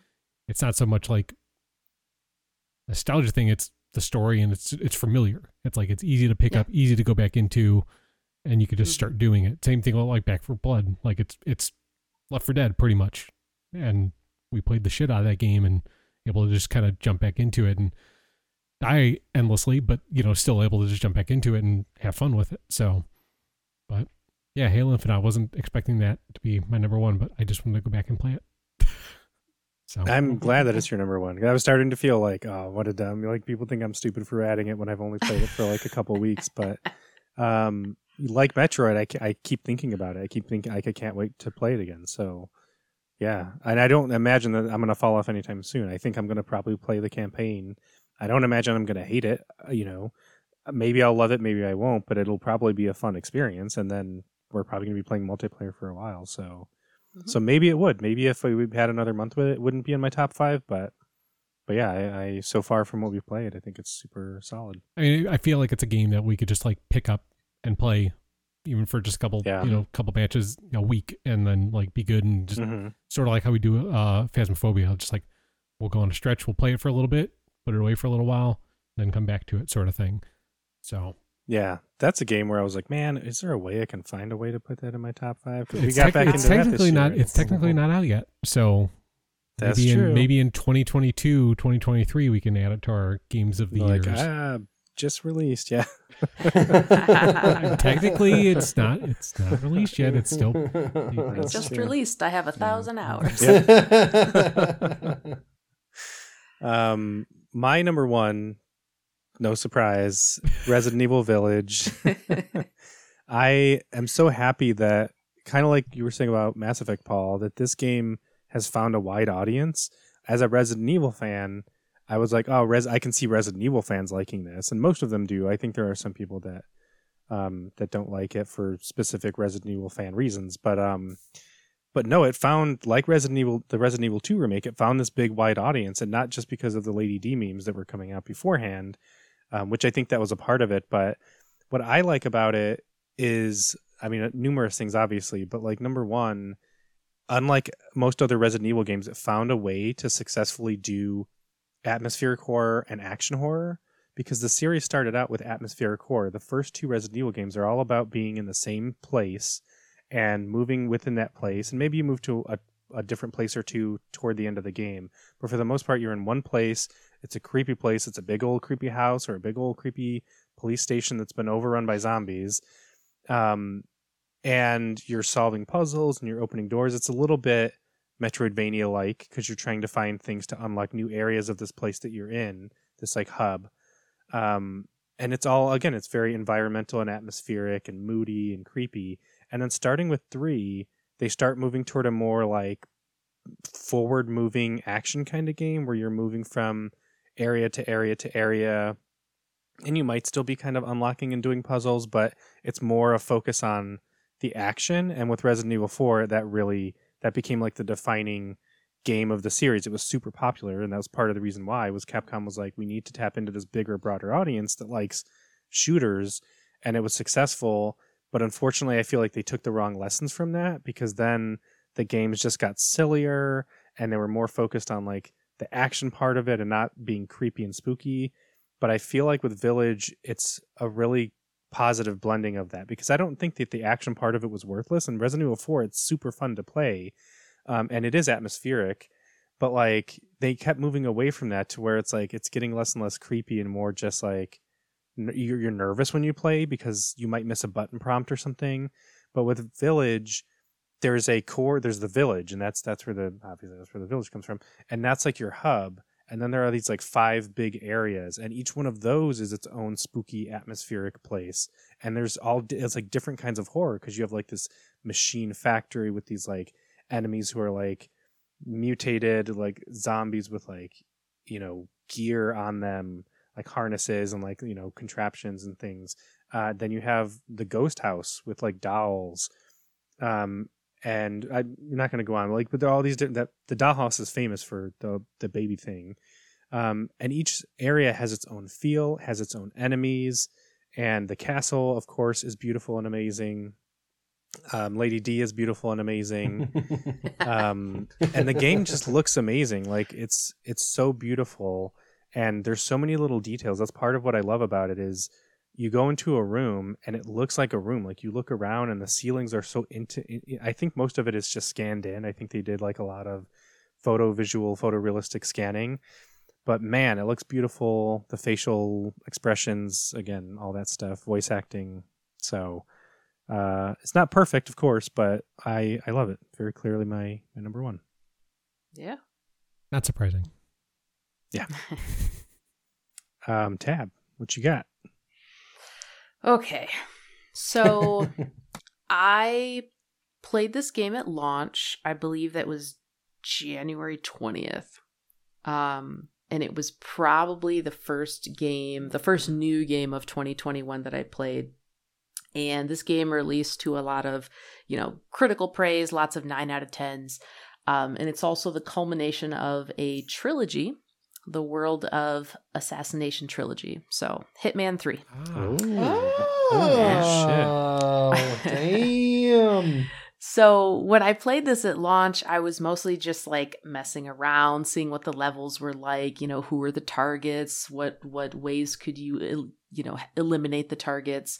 Um, and I had a lot of fun with it, but I ended up setting the game aside and not finishing the story, probably because of the spring semester starting and dissertation things. But anyways, um, recently I've been feeling it's kind of like this itchy feeling like I don't know what to play um, but I want to play something. And obviously, we've been playing a lot of games like Halo and Back 4 Blood, but I always like having something of like my own, like, you know, in the back pocket, and I can just go and, and play it and make progress on my own time as I'm able. Um, and so I was going through my list of uh, PS5 games and I saw Hitman 3 and I was like, oh man, I, sh- I should go back and play that. So I went back to it, installed it, and I played through a level and I beat it. And I was like, you know, this is a lot of fun. I should probably play the whole trilogy because obviously I have the time for that. but I did. Um, I made it through the trilogy in basically like four or five days. Jesus. Uh, yeah. I and I got to the third game, and I I just was so be- before this, I had um you know I'd played a little bit of Hitman one and two, and I had watched complete playthroughs on like YouTube and Twitch, and it was very entertaining. But having played through everything, I could see the culmination that in Hitman 3 the narrative was was stronger the the level design was especially I think incredible um the game just works so well um Joey you and I have talked before about um Persona 5 and how that's one of the games that is close to perfection if not perfect. Yeah. um and there's also something magical about that i think. And hitman 3 is very similar for me. Maybe it's not like quite at that level but it's really really close. Um and if i have to give a game on my list a 10 out of 10 today it would be hitman 3 Wow. um so where the game so the, so the game it it functions well and its its systems and its features are polished. Um there's a really strong narrative um a narrative that i think is stronger than some james bond movies. Um it's it's not an afterthought. Like of course you have these wonderfully designed and intricate kind of like set pieces for the levels but the story is there the voice acting is great the sound and the music and just the de- the design overall i think is is top tier especially in the third game um so yeah that is that is my game of the year That's a good. That's a good choice. Like I, I Is- ear- earlier this year, I started playing. Finally, starting playing Hitman One, like going through it, and Mhm. my problem with those games is I always try to do it perfect the first time, and so I do a lot of save scumming, and uh, like it, that's not the way to play the game. But that's my problem. Um, but you know that those games are designed really well, and they play really Mm-hmm. well, and anytime you fuck up, it's your fault. Like it's nothing that the Yeah. game did. It's it's you. You need Mhm. to get it right, and that's it. Yeah, those games are those games are. But great. having said that, there's not just one way to get it right. Exactly. Like Yeah. it incentivizes do it this way this time and then do this other thing. And then you unlock new shit, which gives you more opportunities to then go and kill the targets. And yeah. It's, it's really good. Yeah. No, I, I love yeah, I love how playful um that series is. I love how sort of intricate, yeah, like all those different options are and the fact that the level designs can like sort of hold up to all that experimentation I think is just amazing. Hmm. Um and encourage it so much is amazing. And also I just yeah, I love um I'm a big fan of the Assassin's Creed series and one element of that which I really love is like your your targets in like a specific area and like especially like the traditional Assassin's Creed approach is like so much of the game is like figuring out creative ways to get to them and like Hitman is like that amped up to like a thousand Right. That's the whole thing. yeah and that's the whole yeah exactly that's the whole game and yeah for for that reason I feel like I need to to dive into the the, the sort of the current Hitman you know series It's- right now It's great. it just Do seems amazing Uh, quick sidebar. Um, how do you feel about them doing the uh, James Bond game? They're they're making a- Oh, just the- they're making the developers yeah they're making a James Bond game now. Yeah. I mean, if anyone was going to do it, I think it should be them. Um, I. Is that taking place of developing more Hitman? I mean, I think they're like the franchise isn't over, right? It's just the current trilogy that Yeah. has been wrapped up. But yeah, I think that makes me more interested in a James Bond game. I didn't even put two and two together, but is that why you watched all the James Bond movies recently? No, actually, we were watching the James Bond movies, and it made me go, "Oh, Hitman." oh, so now it's like the serpent eating its own tail. Yeah. um, is that so? Would you say that that is your, to me, your before your eyes? Because I feel like you want me to play it, but you're not trying to push me. It's like when you were playing it, you were just like, "Do you think you'll you think you'll ever play it? Like, did you?" Uh, you know yeah, I mean, I think I think you all should play it. Um, it's so good, and I mean, when was it one or two that came out, and it was like you know it was episodic, right? was and The first one. didn't. Okay, some people weren't a huge fan of that, but like now you don't have to worry about it. Like it's all there. Plus, there's so many other um like side missions that have been added, and I just love the attention to detail with the various locations. Mhm. Um, I think I was telling you this, Paul, but there's one that's set in England, and it's very just like English estate, but like Sherlock Holmes kind of subplot thing going on, and it's just it's so fun. So cool. That's why I love also these. Sorry, go ahead.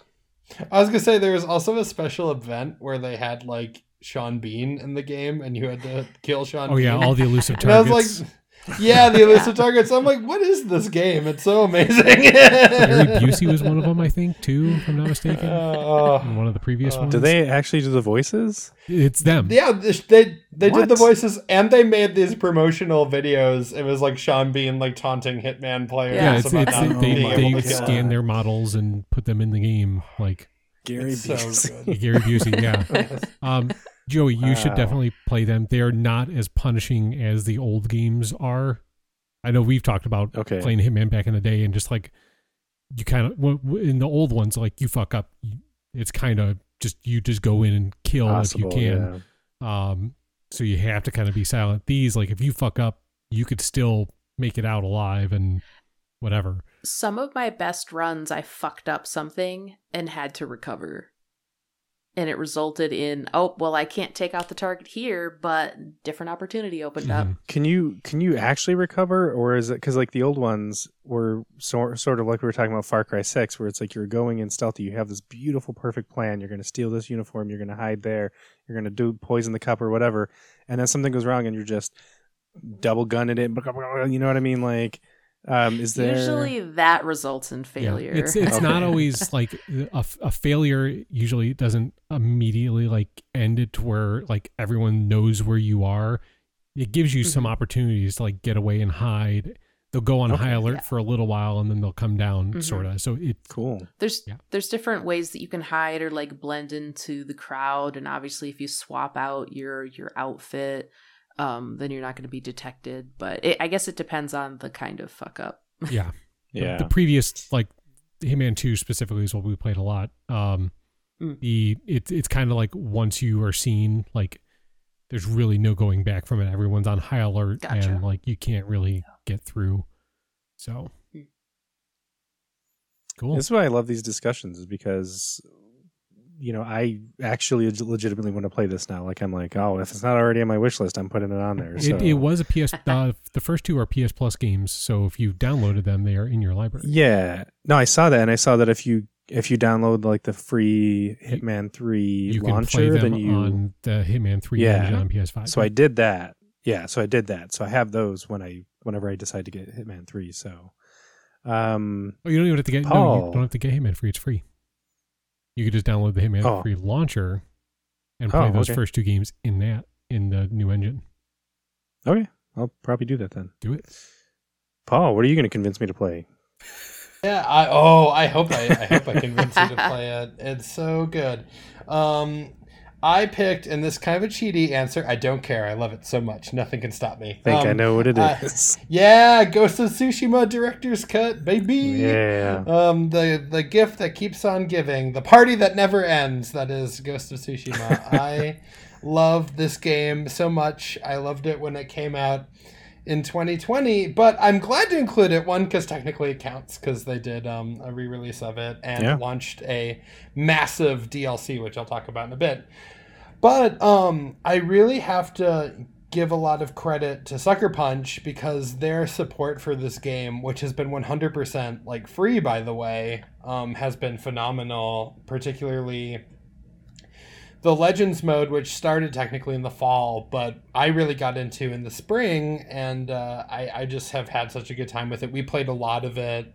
Um, I also love it because Tab, I feel like it's where our friendship really sort of blossomed. You know, like we we played so much of that and got to know each other a lot through that. So it has a very special place in my heart for that reason. Um, they added a ton of like great things, like like little quality of life features that I think are just so thoughtful, like having um a like a lock on system option, which is is is great. Like it's not needed, but they they include that there, or like having for your your gear and armor sort of setups like presets that you could create so like when you're wearing this armor you have these charms equipped and you have like all these these sort of things attached to it um and yeah the, the the game just looks gorgeous i think what's great about the combat you know just generally is that it is both rich and sort of full of depth and, and, and, sort of rewards you for really diving into it, but it also makes you look cool as fuck. And that's not always the combination. Usually, um, you know, if it has a lot of complexity, it, it, it doesn't always look gorgeous, but like in, in, this game, it does. I love the main character in the story, but um, the big reason why I would include it you know here and while it, it's a part of my list it's not like i don't have like a hierarchy within my list but uh it's part of my list because i think the iki island dlc is amazing. Um it's really big it's absolutely fucking gorgeous and it's not it, it looks different from the it's kind of like blood and wine in the witcher 3 where it looks very different from the rest of the game because the rest of the island has kind of been like ravaged by war and like yeah.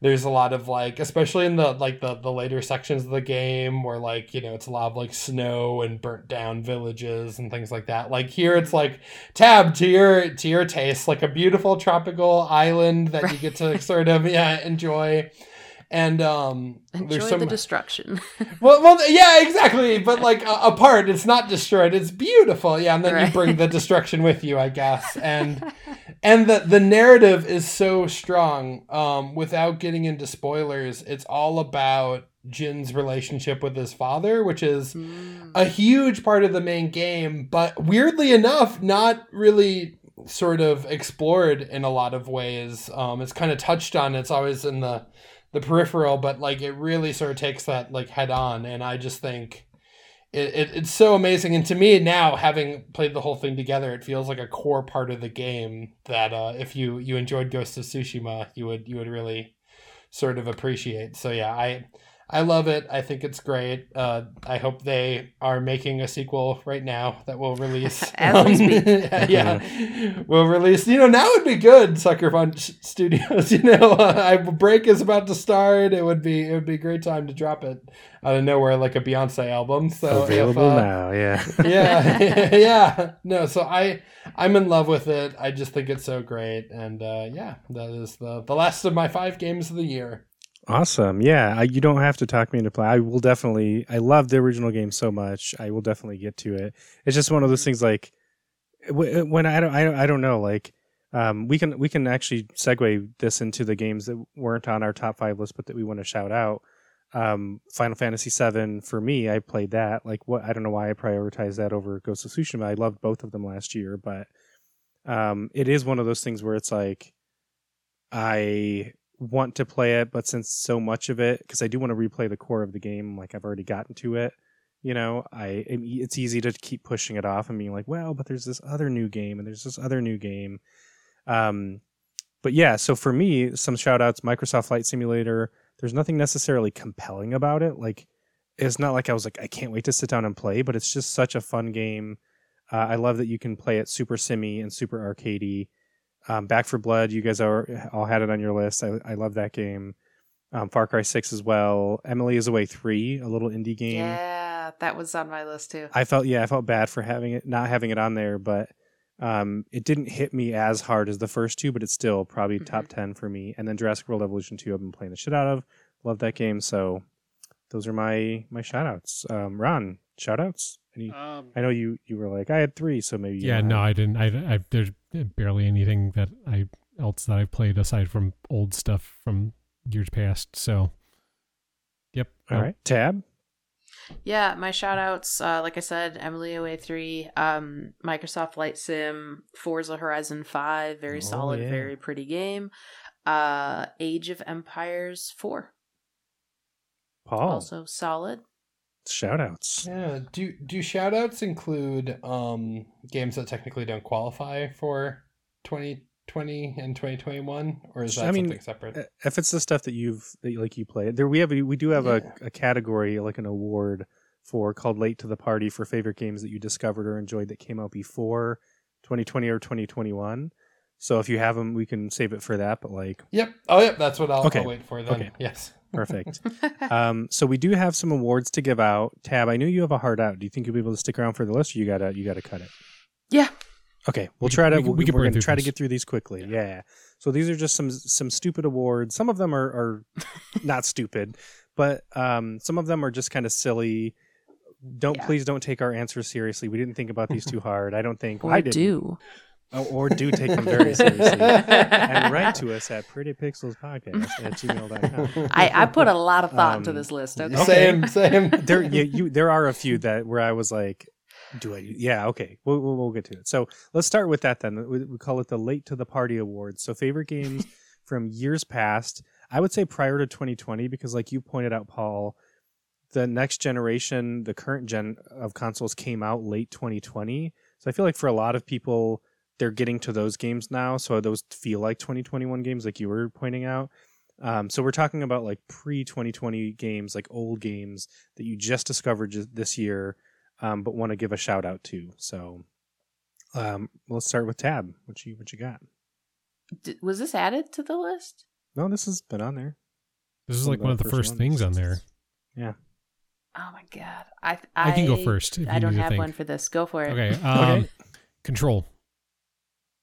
I Oh, played that been- that's year. your before your eyes. You've been trying to get me to play. yeah, that that's that game is that game is something else. It's it is they like they they have been wanting to make Remedy's been wanting to make a Twin Peaks game for the longest time, and I feel like they did it with that game. Like they made Dang. a David Lynch ass video game. That's Um, not what I was thinking that game was. It's, I was imagining it's very actiony, but it's it is, it- but it's it's also Huh. mind fucky. Um, it's every, I- there's so much about that game. Just uh, level design, level design is amazing in that game, and just the sound stuff, the acting, everything in that game is great, and the pacing is really good. There are a couple parts that are just like really hard, uh, a little unforgiving, but you kind of you could you can chug through it and get past it and be fine with it. But yeah, that that game, I I played specifically the uh the PS5 like upgrade that they released for free with PS Plus, and yeah, that game's great. I love that game. okay. Cool. I'll get around to it. Any other old old games? Uh, that I've been playing. Um, Do you want technically, shout out? technically, it's not officially released. Uh, it's still in alpha, but it's called BeamNG.Drive. Um, it's kind of so it's a, not an old game. It, it is an old game. oh, That it's it's come out. It they released it a while ago, but it's still technically in alpha. So that's why it's a kind of a shout out. Um, it's basically it's like a really physics heavy driving game.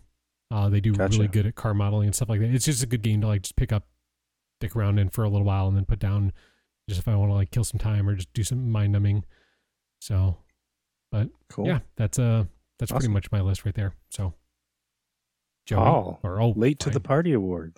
Yeah. Well, and I also I put because I added this this category, and I also put oldies but goodies. Um, I want to add tab. I feel like on your behalf, I want to add Planet Zoo because I know you played a lot of it this year. um, but my I have two picks for this. Um, the first is Hollow Knight, which I had heard a ton about, but just had never had a chance to play it. It makes me want to play Metroid, um, the Metroid series, because I just yeah I love this game. It's so awesome and like just beautifully designed, made by such a small team. Like I can't remember how many people are involved, but it's ridiculous because it's Hmm. such a big game.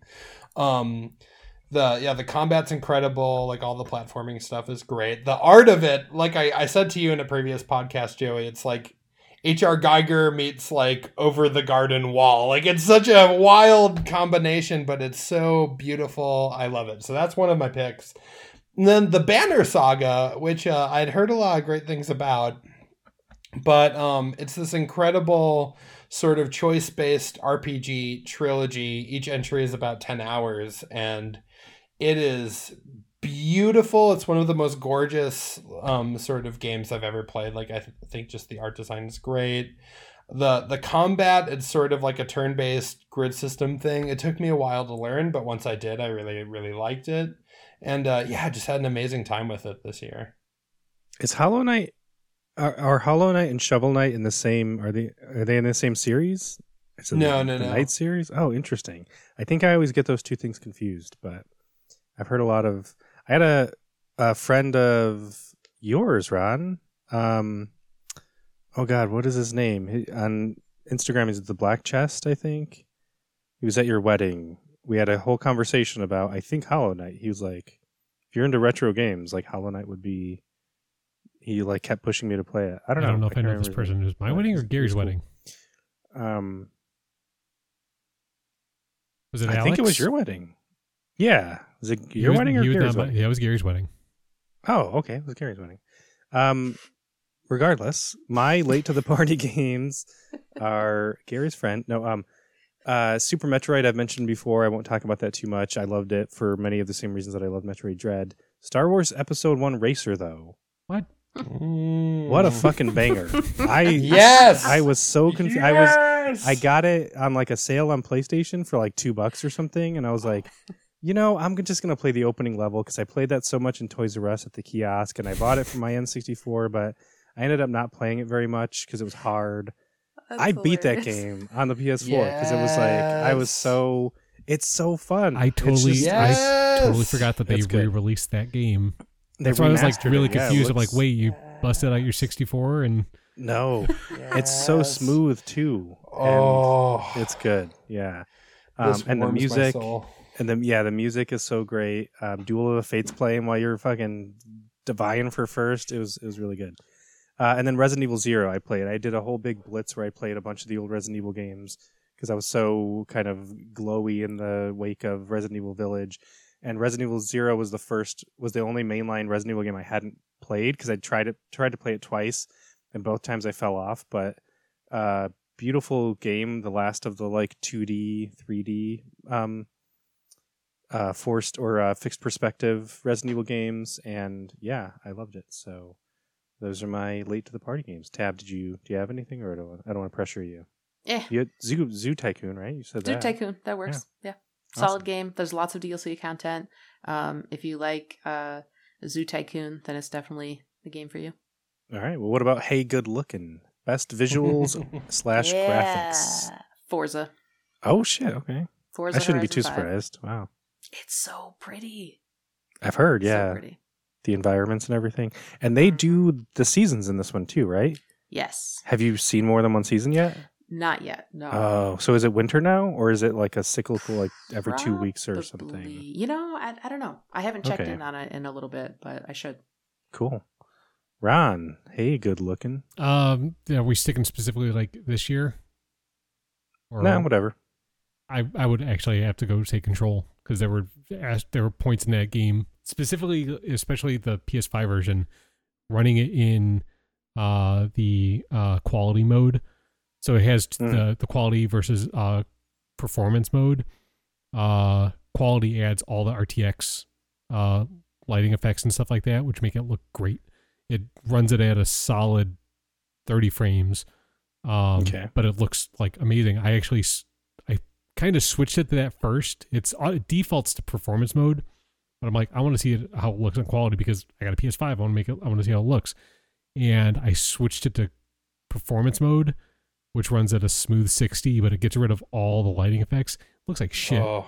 and it, like actually, it takes me out of the game. Like that was one of one of the things. like Ah. having like all these effects on, like made me more immersed in the game and Yeah. um trying to run it at like a you know a smooth 60 and like all that stuff like um that game just that game looks really good and sound and yeah like visually like character design looks really good it looks very there there are points of it where it looks pretty lifelike they actually modeled the uh scanned the actress and all that stuff uh but Hmm. there are points of it that like look pretty real and then it's got a good photo Dang. mode too so but Cool. i would go for that Definitely moving up my list. Paul, hey, good looking.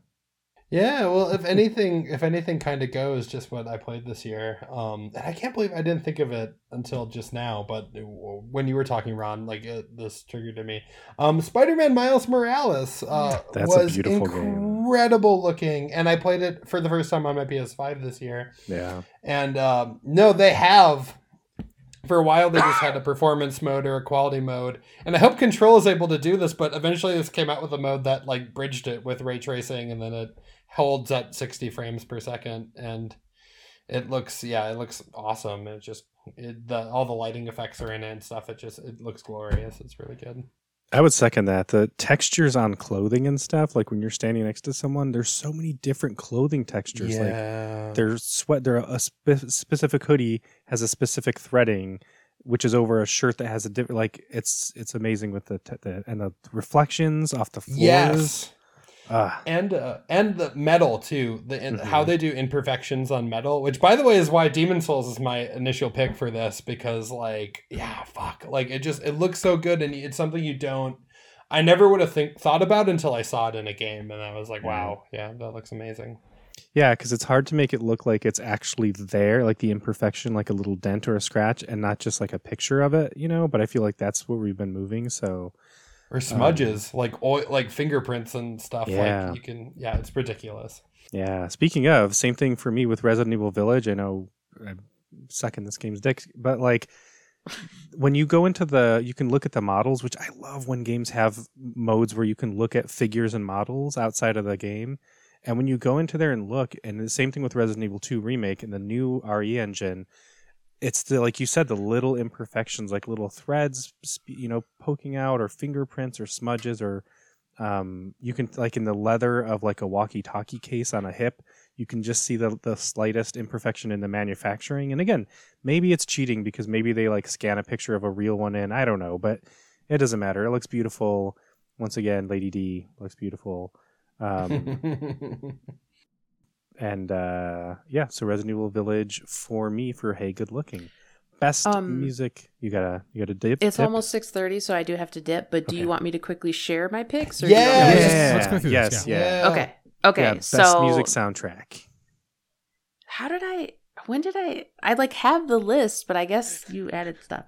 Um, soundtrack. I think I have to pick. Um, what's the game that I didn't finish, but you did, Joey? persona 5 strikers It won art um design or art direction last night. Um, it's really stylized. Two Oh, man. characters. It takes, takes two. two? No, uh, fuck. Deathloop. It Uh, takes two. Deathloop. Deathloop. Oh yeah. Okay. Yeah. Fucking music was great. Yeah. It Yeah. slapped. Um, What about so best that's what game I picked for. Hunk? Uh, Selene from Returnal. She's cute. She's interesting, and she wears cool spacesuits. Oh shit. Okay. Ooh. And talk about like texture and attention to detail on her like helmet and the rest of her suit. Really awesome. Mm. Um, I did play with the uh, the gender a little bit on the the two categories. Oh yeah, that that's I, had. I love But- it. Yeah. Best game, babe. Back 4 Blood, tell Boys. Come on. What? Dapper? They got some anger issues, but they kind of cute. All right. I love two year spray paint where they're spinning a basketball, and I like Yeah. to imagine. Yeah, you know? They're not all bad. Right, most- most um, They do just want to most hold annoying you enemy. and squeeze you. they do so. just want to hold you. They just cuddle. um, most annoying enemy, Evangelo. Uh, That was my joke. uh, best dressed, Agent Forty Seven. Hmm. Have you seen all his suits, man? It's fucking fucking legit. Um, regretfully backlogged game Lost Judgment. Um, if you're not Oh. familiar with it, it's the Yakuza Oh. kind of spin-off detective Mhm. game. Um, I think it released in September. Does that sound right, Joey? Sounds right. Yeah. Um, but I just haven't gotten around to it yet. So, yeah. And then Awesome. are, is that uh you made a joke about That, that was The- that was my joke. allegations that yeah. It's, it's just Yeah, Activ- no, Activision wins it, so you can, it's it's you don't have to Yeah. come with it. yes. I suspect they're gonna they're gonna sweep the uh, awards Yeah. for all of us tonight. Yeah, it's, uh, the, the category is worst response to allegations of abuse and misconduct, and why is it Activision? and Yeah. why is it Yeah. Activision? Yeah. Uh, but thank But- you for Well, thank you. having me on. I'm sorry that I have to bounce. I have to go to an event on campus, but this has been a lot of fun. Yeah. Thanks for thanks for joining us. Thanks for sharing all your favorite games. I'm legitimately hyped about them. So Yeah, yeah. Go have a All good right, time. Talk to you later. Bye. bye. Talk All to you right, well, later. look, Bye. we can finish this out real quick. Yeah, I gotta, I gotta dip out a little bit too because I got You gotta bounce too? I gotta make some dinner, so we can we can kind of we can pound through this real quick. So All right. Do you want to bounce around, or do you want to just do you want to do your list too? let's just do. I think do I think yeah, we do- just pound through the list and do it that way. Okay. Uh, that way we can go quick. Uh, best music and soundtrack. I don't know because I didn't play many games this year. So uh, Vice City. Vice City's a much better soundtrack than GTA 3. So let's just go with that one. All right. Ooh. Yeah. I um, remember. Sa- uh, Game Hunk. I'm gonna go with Hoffman against my better judgment. yeah. Getting- Wow. getting those dad vibes. Um, yeah. Game Babe. I had I had one for it. Now I can't remember. Let me come back to that. Uh, most annoying enemy was just Back 4 Blood in general, besides Evangelo, because that game just hates me. Um, it hates all of us. Uh, best dressed. Uh, the armor that I bought for the Back 4 Blood when I bought the hardened edition and got the Oh uh, God. special. Son of a bitch. How, how you could you bring this up? Most annoying enemy. How? Ron. uh, worst response to I- allegations of abuse and misconduct, and why is it Activision? Activision. Uh, Oh, shit, that one? Yeah, didn't see that coming, Stunner. did you? Um, and I regretfully backlogged award. Um, it's an indie game called Calico. Um, it is a, a community sim game where you are trying to rebuild a cat cafe in the town. Oh. Um, It's eleven dollars. It's twelve bucks on Yeah. itch and Steam and stuff like that. Um, I I bought it during one of their sales, and I just haven't had a chance to sit down and play it. Um, I should just make time because it's not like it's a in depth game or anything like that. Uh, shit. I wish I could remember what I had for Game Babe. Maybe you guys go and maybe I'll try to remember what it was. Okay. Paul. Well, first of all, after that betrayal, Ron, I can see why you wanted to go through the list so quickly. yeah. uh, yeah. Okay. So we are okay. Music, um, soundtrack. I had Mass Effect, Legendary Edition. So many bangers in there that I forgot about. Oh yeah. The Galaxy menu music, in particular, the Mhm. I can't even like uh, replicate it, but it's so good. Music in that game is amazing. So many earworms um, that are with me even now, all these For months sure. after playing it. Best um, game hunk uh, is uh, El Tigre oh, you, from Far Cry it. Six. I knew it. Uh, you, yeah, that's my answer Uh, too. Yeah. Yes. Yep. So, um, all we can we can then we can yeah we could talk about the sailor, or you could you can co- sort of come back around with your own take on it. But body chiseled out of granite.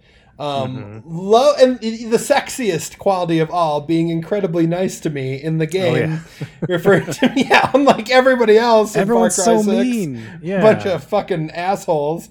Um, sorry, like they're complicated, I guess. Yeah. Whatever, but, but, yeah, not El Tigre. El Tigre has a lot going on, but calls me Baby Tigre.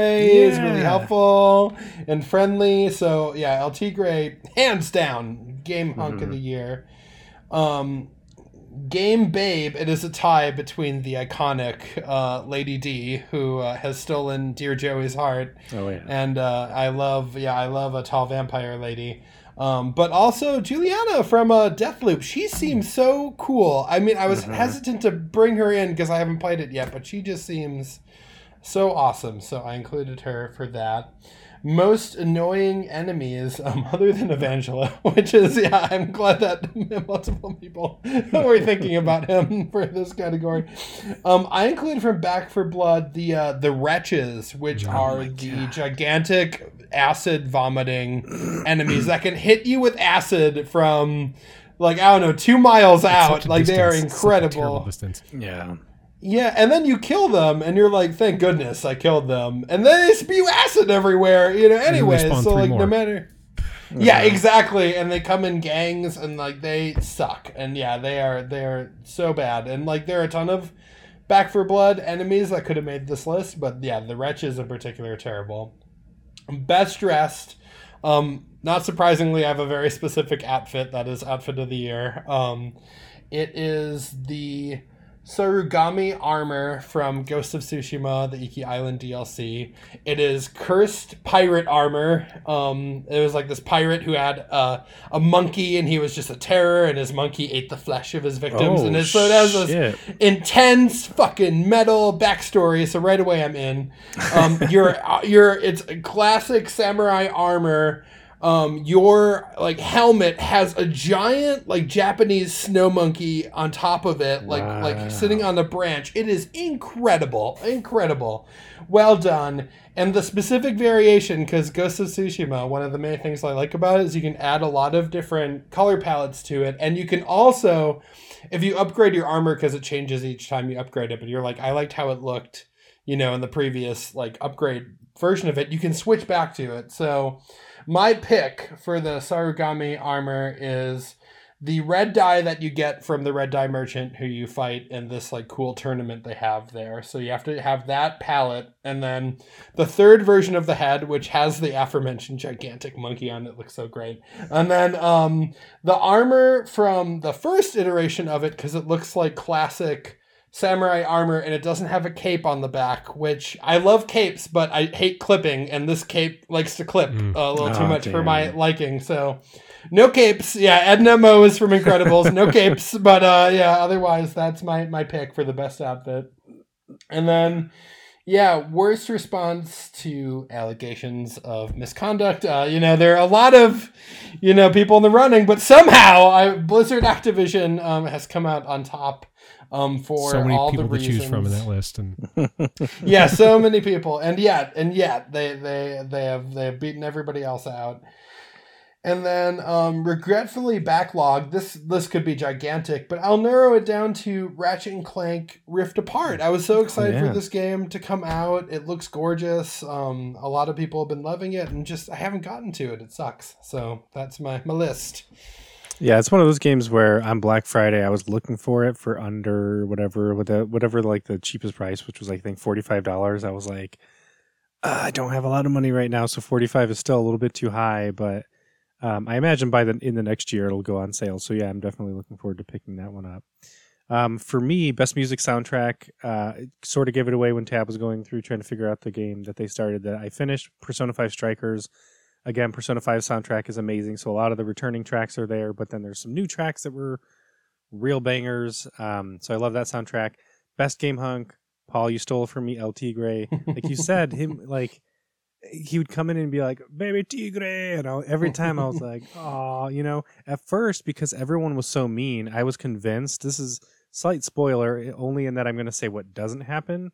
But like, I was convinced like something's to give. Like it's to be revealed that he's like using me or something, and it didn't. He's just a he just he wants he wants you to be his like protege, and I really loved that relationship in part because of that because i needed that because everyone even when they were like wow you're such a badass you're so cool they also would like shit on you you know and, I- and so having him there was just so great best game babe yep lady alcina dimitrescu um and i love the again so i give credit to both the face and the voice model so the face model is a polish model um i'm forgetting her name now i have her on instagram but she has really embraced the Lady D thing and she posts in cosplay and she does signings and stuff. She went and bought the game in full Lady D cosplay. It was really cool. Um, and then Robbie, Robbie, um, Maggie Robertson, who's combining her names, won the Game Award for Best uh, v- uh, Voice Acting, Best Performance. And her performance, of course, just brings that character model to life, and she's really great. And so, yeah, t- sexy, tall vampire lady. She owns a giant mansion, so she's obviously pretty wealthy. Please just take me in. Um, most annoying enemy, Bobby Kotick. I'm glad no one stole my joke. Uh, but my legitimate answer, Paul, you also stole Wretch from Back 4 Blood. I guess if you stole that, I'll switch it to the Wall Baby. Which what is Oh, the yeah. fucking name? Ron, you Sleepers? Sleepers. Sleepers, yeah. Sleepers, yeah. uh man you think you're looking for them you think you know where they are and every fucking time and if no one's around you you're like i'm just gonna sit here and let this little wall baby pound on me it's terrifying um best dressed uh armor outfit uh samus aran's power suit so again like I shouldn't be surprised by how much I I love it because I've seen it, you know, seen its many iterations over the years. But there's something about starting in your like default uh, armor, and then every time you get a g- upgrade, it switches the armor a little bit, like it'll switch the color palette or something or the function. And I just love it. It feels so solid, but so versatile. I mean, she can curl up and do a little ball and like roll through things and drop bombs. It's it's amazing. Like I was constantly thinking like how the fuck does this work? But I think there are diagrams that show how it would. So I just yeah, I, I love the power armor. Um and then worst response to allegations of abuse and misconduct and why it's Activision. Actually, I'm going to break with the pack a little bit and say Blizzard Activision. Um, oh, wait, you guys, is that what you guys said? Yeah. So yeah, it's Activision. it's Activision. Um, Re- regret. I can't, can't even speak. Regretfully backlogged award. Um, regretfully backlogged award. Tales of Arise. Mm. I played the first two Tales games. I loved them, but then I didn't play the many entries that came out after that. But I heard mixed things about them. And then Tales of Arise came out, and it seems like everyone loved it. It won the best best RPG or RPG of the year at the Game Awards, and I I own it. I bought it, and so I'm like uh, itching to play it. But it's a big RPG, and so it's one of those where it's like I have to be ready for it because I know it's going to consume me. So yeah, wow. All right, All right. well, Good. that was an episode. Thank you guys Oh. for joining. oh, Joey. Wait, what? What did I miss? oh, nothing. What? Anyway, Oh, the that that was an episode. um, Oh, oh, yeah, yeah. I got yeah, you. right. Yeah, you I get yeah. No, You this what I'm was an episode. This was an The- it- actual episode. This was amazing.